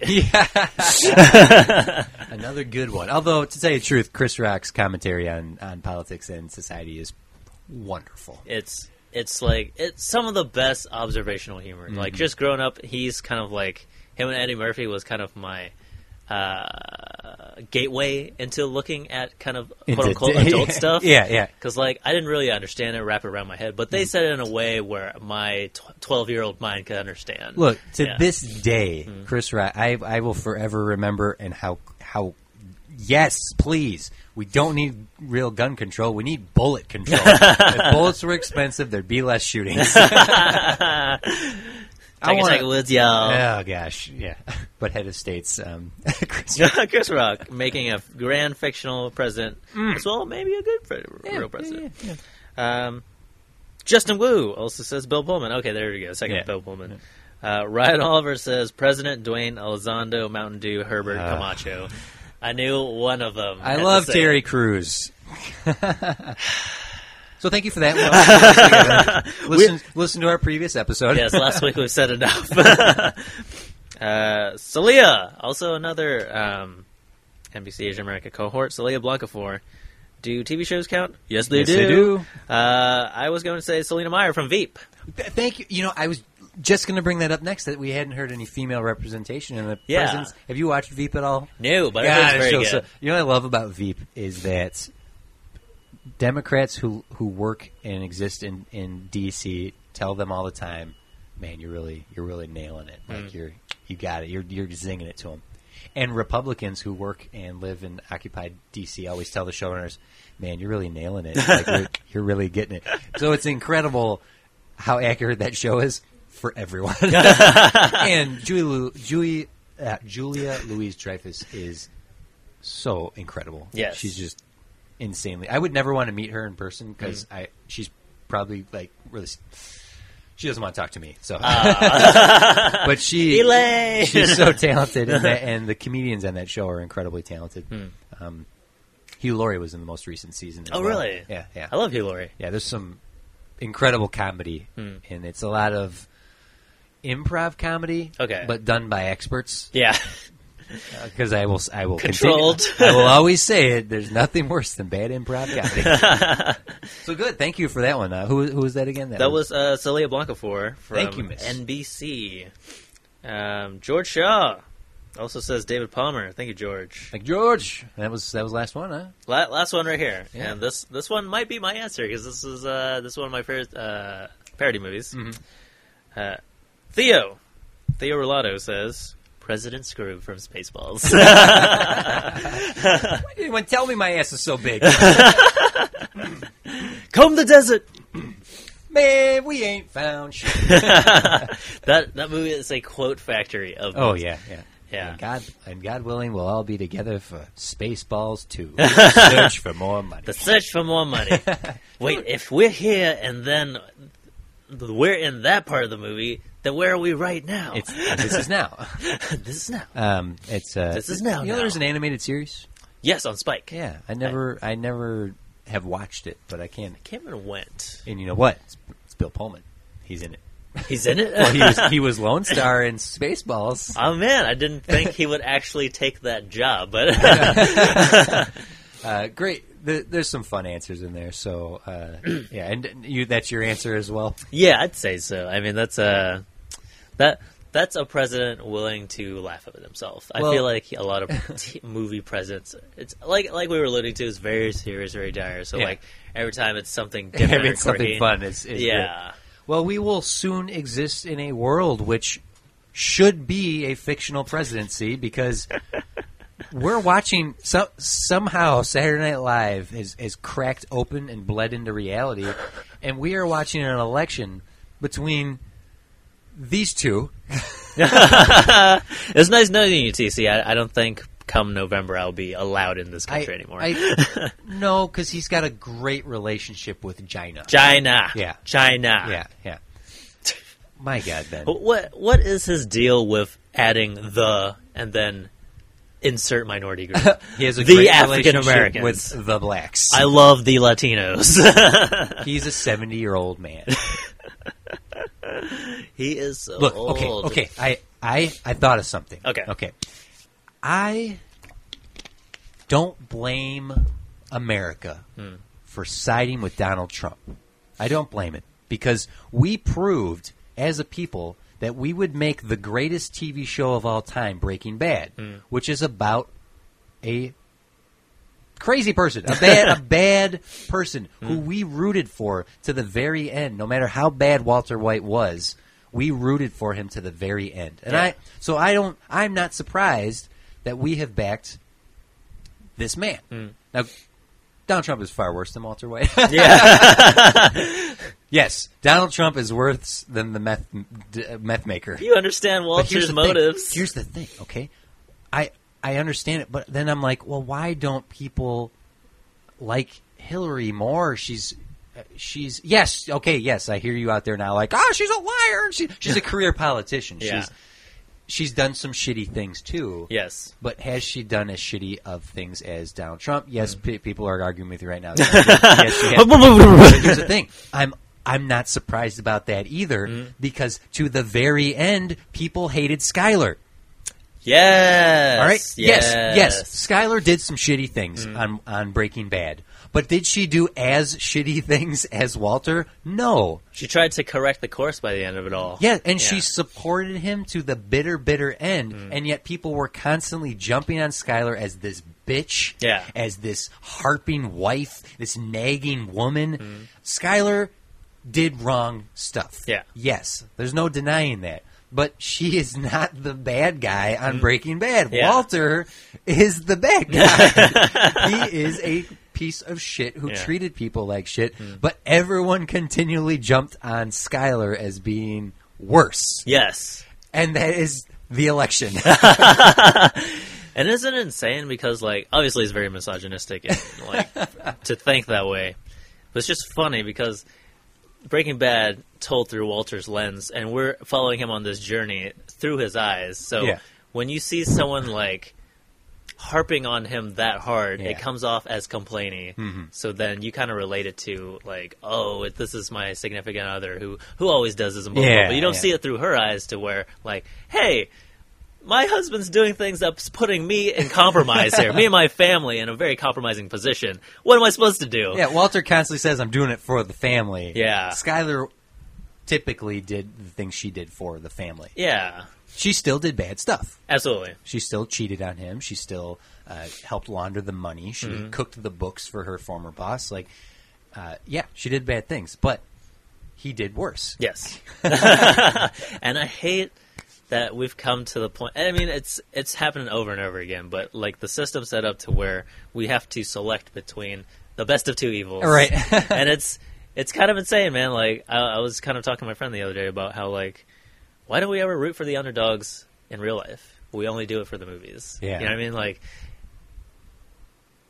say what you will with Bernie, but I've he's he started a conversation where they're both echoing now. Like without him talking about the one percent, they wouldn't be talking about that. You know what I mean? Like the and all the like uh, economical disparities Yeah, between the yeah. classes, and so um, Uh, at least not talking about it as much as he mm, has has forced them to talk about. it. yeah, he he did it on a mainstream platform, which was uh, I was really thankful for. And it was really it, it captured my interest again. I was less cynical, but um, I don't know. Just watching the last two debates, like the word shit show doesn't even begin to describe what happened the last few days. TC.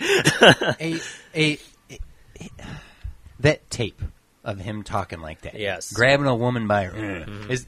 But you know. I I really wanted to tweet this out. I tend not to get political on my Facebook wall, on Twitter and Instagram. I just just for the sake of playing nice in the sandbox. You're the nice guy. but we're we're in a little more comfortable environment here, and you know, if you if you disagree with me, that's fine. I'm and I'm I'm always the first to say it's okay to disagree. Yes. I'm not here to change anyone's opinion. I'm just here to give mine. yes. Um, but uh, you can cite yes, we can. You can say uh, I like Ike is is the best presidential candidate slogan of all time. But I think the best, hands down, the best presidential slogan of all time is "Grab them by the pussy." Oh my there, there you go. Actually, no, that's a. Uh, why not? Trump 2016. Why not? what do you got to lose? I apologize for saying the puss word. oh no. Um, that was. It was shocking. it was weird. I, I had a really strange roller coaster of emotions when that tape came out because obviously shocking, even in coming for, out from his mouth. Because like every time, like okay, let's let's first address this, TC. Okay, we we're- talk. let's ab- address it. We are both heterosexual men. I don't think we both talk like that. No, Yeah, and No. so like, I mean, the the phrase locker room talk is afloat the internet all over right now. I am just confused what kind of lockers he's been in.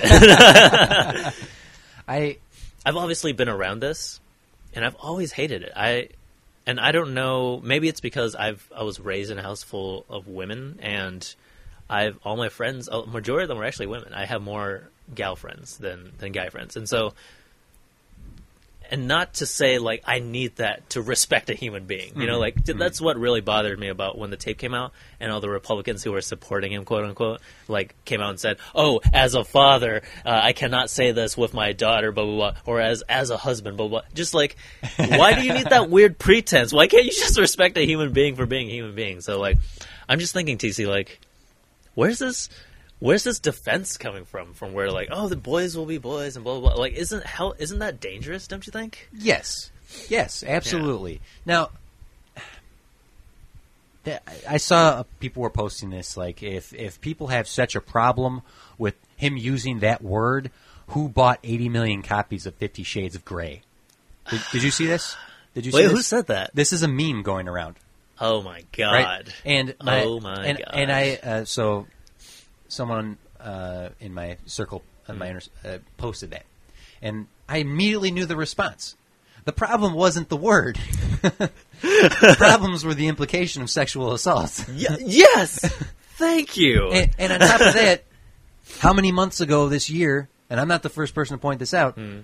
How many months ago this year were we worried about men going into our women's lady ba- bathrooms and groping our children? Yeah. Okay. And now suddenly we're nominating a guy who's advocating the groping of women. yes, and it's He's not. Maybe he's not advocating, but he was talking. s- It's crazy, Ben. he's ta- he's talking in a way where it's like it's not it it would inspire others to do so and i feel like i just wish we fought more for people than for those in power and to maintain Keep that dreaming. those powers cuz like that the whole bathroom ordeal is just like you're not even thinking of them as people you know like Yeah, and, Like- and newsflash, they've been using the whatever bathroom they've wanted forever. yes And guess what? There there is no statistical data that that can prove trans folks uh, sexually assaulting. I, it's like really fascinating to me because like just coming from an underrepresented community, like there was a time where like miscegenation laws, you know, not marrying interracially and whatnot. Like, there's this really famous uh, cinematographer named James Wong Howe. He's been nominated for like ten Oscars. Chinese American was uh, was excluded because of the Chinese Exclusion Act, so citizenry was stripped from him. Couldn't marry his wife, who was a Caucasian European American, and stuff like that. And this was a time where they said, you know, uh, why should we worry about this and that? You know, they represent such a small thing. It's like, and I'm, not, I'm not like trying to like shit on you or anything, but I'm just thinking like, if we thought about people, we want to think of them as numbers, and we would care more about the implications of when a power like Donald Trump says something problematic. Uh, okay, I see. Yeah, not not right. like not trying to argue with you or anything, but I'm just saying like that's why we're so zeroed in on his comments. It's mm-hmm. not because he said pussy. It's, it's not because it's lewd. Mm-hmm. And yes, it is lewd, and we should not be referring to women like that. But like you said, the implications with se- sexual assault is dangerous because it's it's saying it and throwing it out in the air as if it's nothing. It's mm-hmm. carefree. It's like boys will be boys attitude, and that's how we get folks like Brock Turner. Yeah. Oh God. Oh Jesus. This Yes. is- It's the entitlements. It's yeah. the- yeah. and we we always talk about Rapist. Brock, Brock Turner. rapist Brock Turner. Uh, so we, I mean, we always commend Jessica Jones for saying such great things about uh, rape culture and stuff like Mm-hmm. that. But it's sad that that show has to exist because that culture we never talk about. We never like are willing to admit that this male entitlement thing of like to fem- to women's bodies, like, like uh, okay. A little bit of a tangent, but I promise there's a point. All right. I'm. I'm. I'm. I'm picking it back up. Just, just one time. Okay. Go ahead. Go ahead. So, okay, Jasmine was in Paris for her uh, study abroad trip um, during the summer, and obviously Jasmine is a it's she's a beautiful girl. It's like that's you know I, I true. She is a I don't very know. pretty woman. I forgot what I'm. Bring- oh yeah, okay. I'm bringing it up because like everywhere she goes out to, she's always getting like either harassed or like comments, catcalls, blah blah blah. In Paris, it's a it's an interesting thing because like I don't know what their culture is like, so I don't know the context. But guys who go up to her in like bars or like uh, dancing places, they'll like they'll ask her, "Would you like to dance?" She says no, and they're they don't feel like shut down. They don't feel like you know that uh, toxic masculinity type Yeah. of thing where it's like, you know what, well, why not? And stuff like that, and just continue to harass her until they say yes. Like that whole idea of like, you know, she's just playing hard to get. You know, you just no, gotta no. keep I, working at it. I it. just don't want to dance. But like, yeah, okay, I will respect your wish. I am going now. and I'm not saying French people are better because f those Frenchies. Um, perfectly no, I'm just kidding. I'm just kidding. I, I- um, but it's just strange because I do notice in like movies and how we portray like the interaction between the opposite sex. Mm-hmm. There is that weird underlying thing where it's it's promoted and it's encouraged. Jurassic World. Jurassic World. yeah, exactly. But it's like promoted and encouraged for men to just like,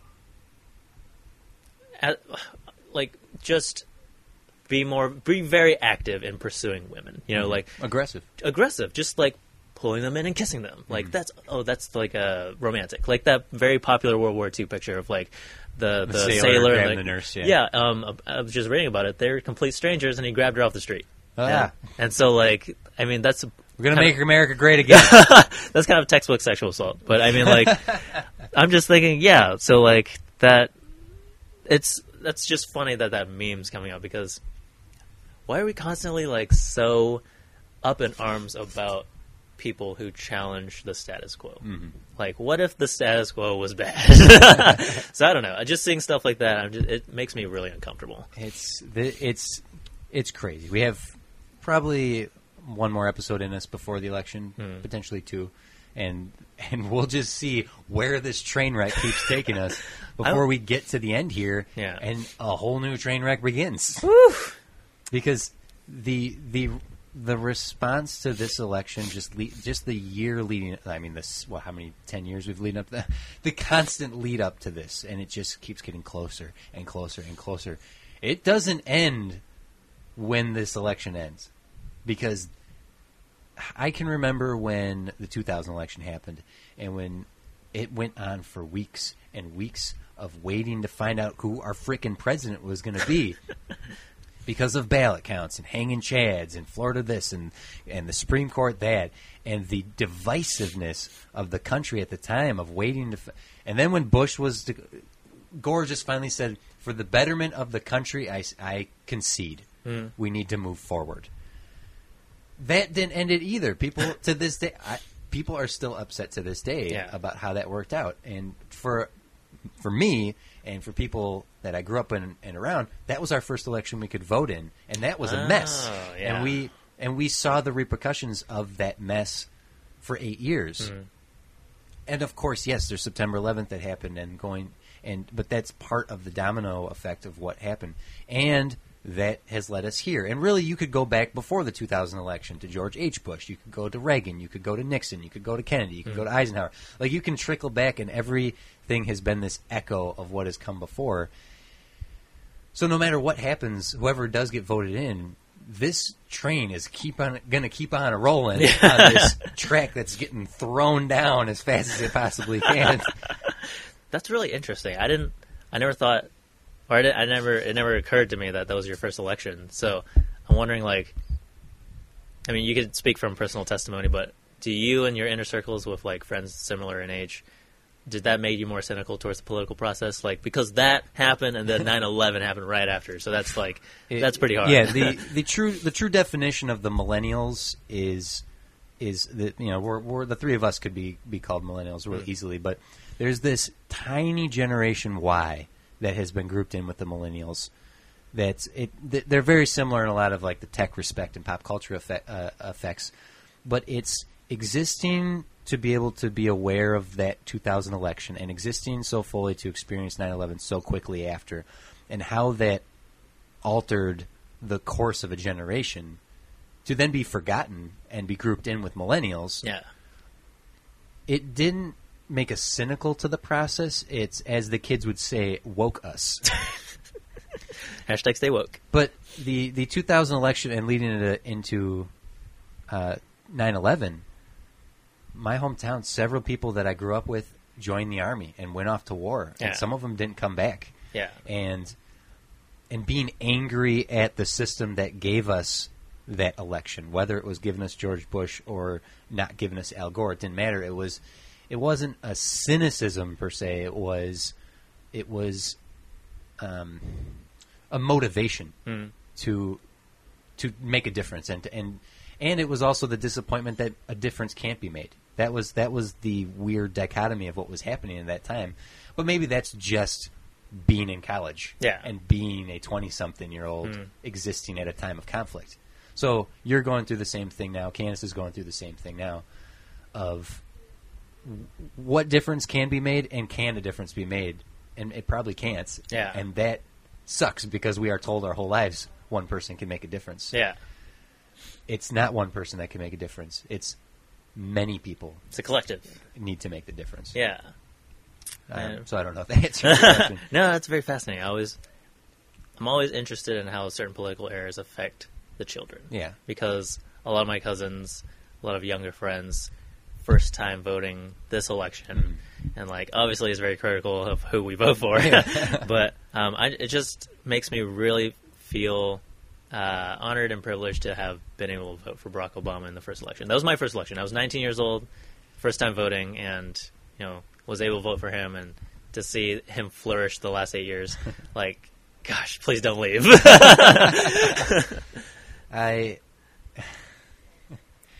what there's so much to be said, and there's so many better people to say it. If you look at, I think the the thing I like about elections every year, and particularly presidential ele- elections every four years, is how much satire improves by by the be- like the late night shows and Saturday Night Live and comedians and and have existing every four years in a time where something really really needs to be said hmm. something always needs to be said, but there's something s- special about these four years and how pivotal they can be. Because we've seen time and again how dynamic of a change can occur because of an election. yeah, and this country is split in many ways, um, politically, racially, uh, uh, um, genders, Hmm. and that's that's the way it is. But it it doesn't have to be the way it is. It just it's it's fascinating that that that comedy improves and statements improves and and people are more thoughtful at these times. And to speak to your younger younger cousins who have such strong feelings, and something to come out of the 2000 election and whatnot is forming your own opinion. Hmm. Finding people you can agree with is fine, but listening to the people you don't agree with is just as important. I make Candace suffer through watching Tomi Lahren videos because I need to hear the other side. but that, that's it's it's more than just having an opinion; it's being able to support it. And this goes for anything. This isn't just politically. This can go about film. This mm. can go about TV. This can go about music. This can go about any opinion. And I think there's so many. It's so easy to just regurgitate what you've heard without thinking about it. That's why I like fact checking checking people online. I'm not mm. being a dick. I'm being like, hold on. That guy. I'm glad you posted those stats about all the failures of Barack Obama. Where did that come from? Oh, a fake website. Check your sources. Check And maybe. That's the writer in me, and maybe that's the, the journalist in me. Uh, but check your sources. I, whenever I hear something, I have to verify it. So, like when I heard Kim Kardashian's uh, robbery was fake, I saw it on Huffington Post. Huffington Post is a pretty reliable source, Yeah. so I had to go elsewhere. CBS talked about it. NBC talked about it. I'm like, Didn't know okay, you're so so passionate about Kim K. check your sources. Um, have you have you heard of a? I- I forgot if it's, if it's called Politico or PolitiFact. PolitiFacts. PolitiFact. Yes. They live check the debates. Yes, and I, so that's pretty I, cool. I go to PolitiFact after each debate. I did the two presidential Mm. debates and the vice president debates. Um, I've known of them for years, but this is the first time I'm actually actively going there Yeah. to to check the fact checking. Yeah. Um, but don't just go to PolitiFact. Check Mhm. some other sources as well because PolitiFact uh, will will fact check something. Yeah. But they won't fact check the full statement, or Yeah. vice versa. Somewhere else might be fact checking, but they're not fact checking the full statement. Mhm. You know, Hillary Clinton laughed at that tape about a rapist. that is true. Huh. She was not, however, laughing at the person who got raped. Yes. That is false. Context. what What were your thoughts on the recent debate? but I, I sit here and I watch Hillary Clinton, and I just and I look at her and I say, just keep your mouth shut, because that's all you have to do. Let him do the. let him talking. Let him go to town. Yeah. Because this clown shoe is. I told Candace I wish I I want someone to make a montage of all the insults of people describing Donald Trump. Yeah. This, this tangerine with a fox on his head. This this puckered face butthole face. Like, and it's just infuriating to to see lying. And yes, that can go from both sides. But it's more infuriating to see s- how did we get to this point? Oh, it's the party of Lincoln. Lincoln is spinning in his grave. Which, uh, sorry, uh, uh, just put a pin in that. Side note: There's this Vox video that I gotta send you about the like rise and fall of the uh, Republican Party because the Republican Party did not start the way we think it is. No, now. no. Yeah. Republicans and Democrats switched. Yeah. Okay, because Republicans always, I've heard Republicans tout like, "Hey, we freed the slaves. Did you know that? We freed the slaves." Like, hold, hold on. Pump your brakes. Senate, Congress, all that. They there was a whole campaign. You didn't just do it on your own. America decided as a people this was a bad idea, but not all the Americans. Those were the right ones versus the wrong ones. yes, hmm. Hillary Clinton is a lying politician. A career politician who lies. Hmm. Like every frickin' politician before her and every frickin' politician after her. Yeah. But she's a politician. Hmm. And that's perfectly normal. So suck it up and take the person with the most qualifications, whether you like them or not. Okay? That's a hard bargain you're driving there. And that's how I feel about this election. Very passionate. He's just shaking his head off, Mike. Just don't- I his head's falling off right Like now. the uh, uh, Tim, um, the dude with the mustache and the red sweater. Uh, Ron Bone Ken- or Ken- Tim, Ken- oh, no, Ken uh, Bone, Ken, Bone, Ken Bone, Ken Bone, MVP. uh, the embodiment of a hug. Um, was interviewed after the fact. After the, after, I mean, he became an instant meme and famous for his he's 15 awesome. minutes of fame. Uh, Great, It's the hero we didn't deserve. and I love how well spoken he is. Like he is not a doof. Like He's like, "No." no, he actually, and he's still undecided Mm-hmm. because personally, economically, financially, it actually makes sense for him to vote for Trump. Hmm. But morally, it makes sense for him to vote for Clinton. yes. So he still is undecided because if he thinks just about himself, it makes more sense to vote for Trump. Hmm. But if he wants to think about the people around him that he cares about, people in his life who were allowed to get married because even though they're yeah, allowed to get married despite being gay, Hmm. uh, allowed to um, exist as they are, then he he doesn't want those things overturned. So he mm-hmm. should vote for Clinton. So he's still conflicted, and that is a perfect sentiment for the undecided. Yeah. Like I get how people can still be undecided because we got a career liar and we got a professional liar. Mm. it's it's tough stuff, man. Because I don't know how how I'm able to sit through those. I have to watch it with someone else Yeah, because like watch with this, Candace. like it's. First and foremost, I I guess I realized during the first debate I've never listened to Donald Trump talk for that prolonged period of time. You've only heard the sound bites. Yes. It is awful, TC. There's like no way to go around it. It's like the things he says, it's it's what we were talking about uh sociopathic characters in films too. Like there is no regard for human life and like he's he said he basically says the insert minority group. Yeah. And like like they're not even people, you know what I mean? And so And, and, you know, Hillary made made a misstep by picking Miss Universe uh, Alicia Machado, yeah, that was a total political move. but she had a name Yes. and a face to go with the name and a person. But uh, politicians do all the time. Like I was just talking to Joe Schmo, the plumber over in, in Ann. Arbor, and he told me he hopes I do this. Like that happens all the time. Hmm. Only names I hear coming out of Donald Trump are like, you know, F. Rosie O'Donnell. still It's still not- bringing that up. It's not. A, uh, he is still bringing that up. Yeah. but you're right. It's it's the it's the thing. Yeah, there's The, no the possession. no names, no faces. Um, it was most insulting when uh, the African American educator was asking them a question Mm-hmm. about. This is both of them, by the way. Like they both answered it wrong, in my opinion. Um, asked them, "What are you going to do to better the lives of all lives in our country?" She said, "All lives," by the way Yeah. and they me- immediately talked about how they're going to better Oh, the inner city. Yeah. and all the African which is like i'm starting to learn is kind of a uh, racially charged derogatory term inner city. yeah. because by the way has anyone been to chicago tc you've been to chicago I have have. I've just recently been it was one of my favorite cities on my trip yeah. why are we shitting on chicago stop spreading this misinformation and and i was kind of disappointed Because they have the Bears. The, yeah, they're they're a terrible team. um, I was disappointed that they both went directly to that. You know, Yeah, I noticed that like- as well. I It's, noticed that as well. it's like straight pandering for votes, and Yep.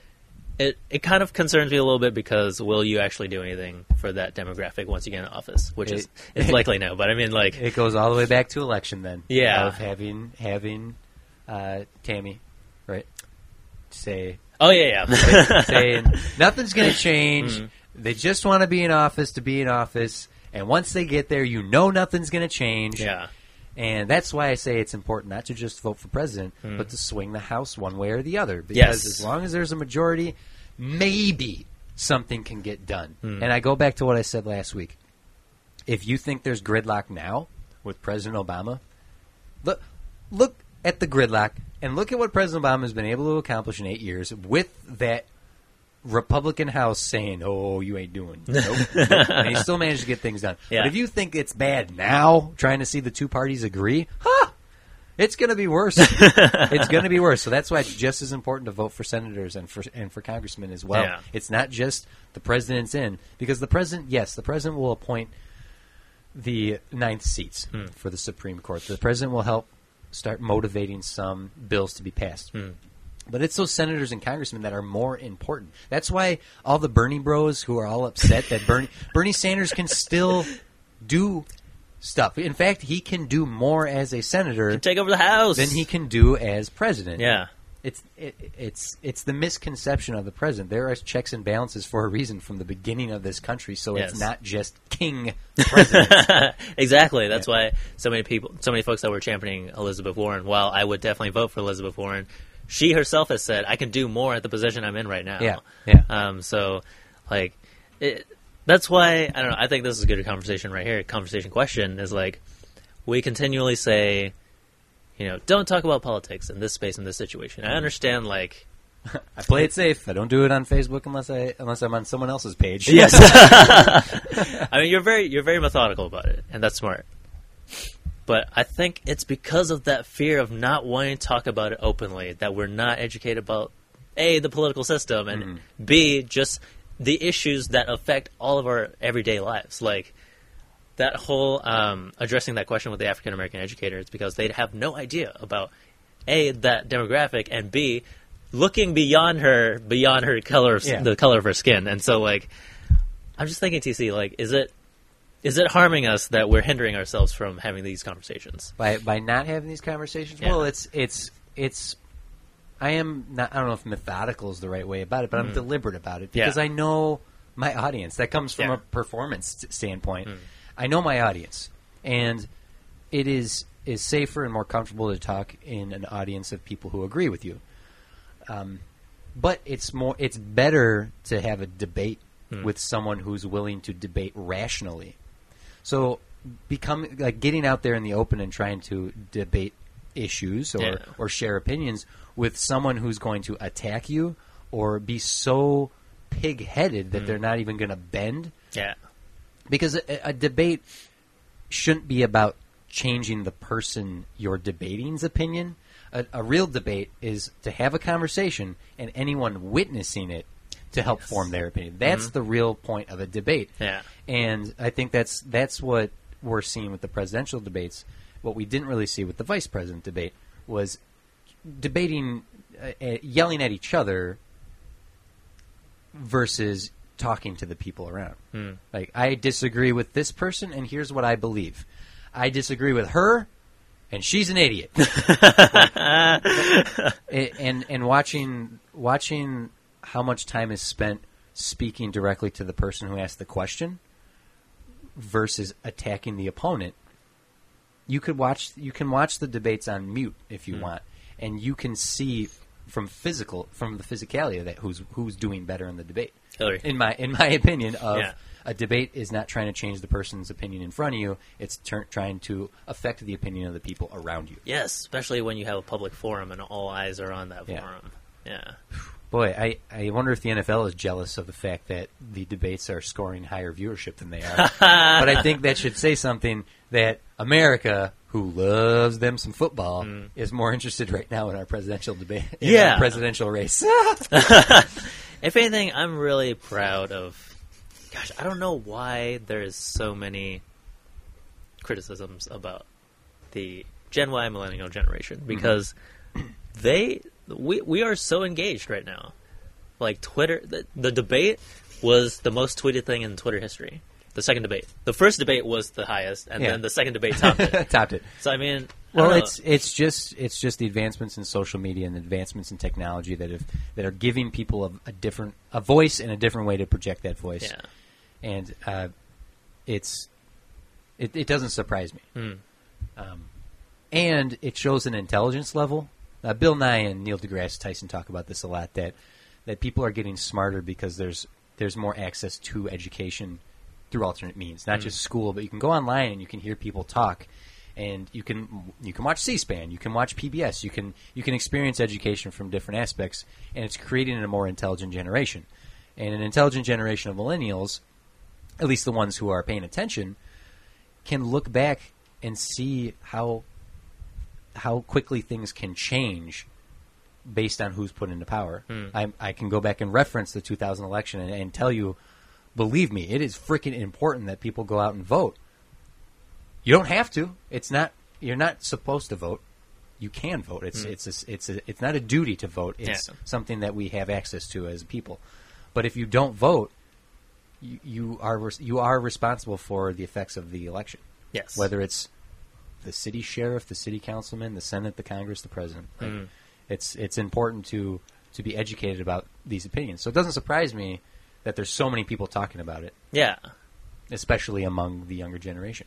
and I love it, man, because what whether we're like actively thinking if that's quote unquote real change, it's actually making a change. Yeah. Like attitudes are changing, biases are changing for the better. I think. Um, maybe I'm just being an optimist, but just being in high school and thinking about watching Election, the movie, and thinking about being in high school again. Well, in, a, as I mentioned yesterday, um, and you may have seen it, in every optimist there needs to be a realist. Yes. That's important. Hmm. Optimism is, is crucial to getting through life, but you have to be realistic about it. Hmm. Everything is one step at a time.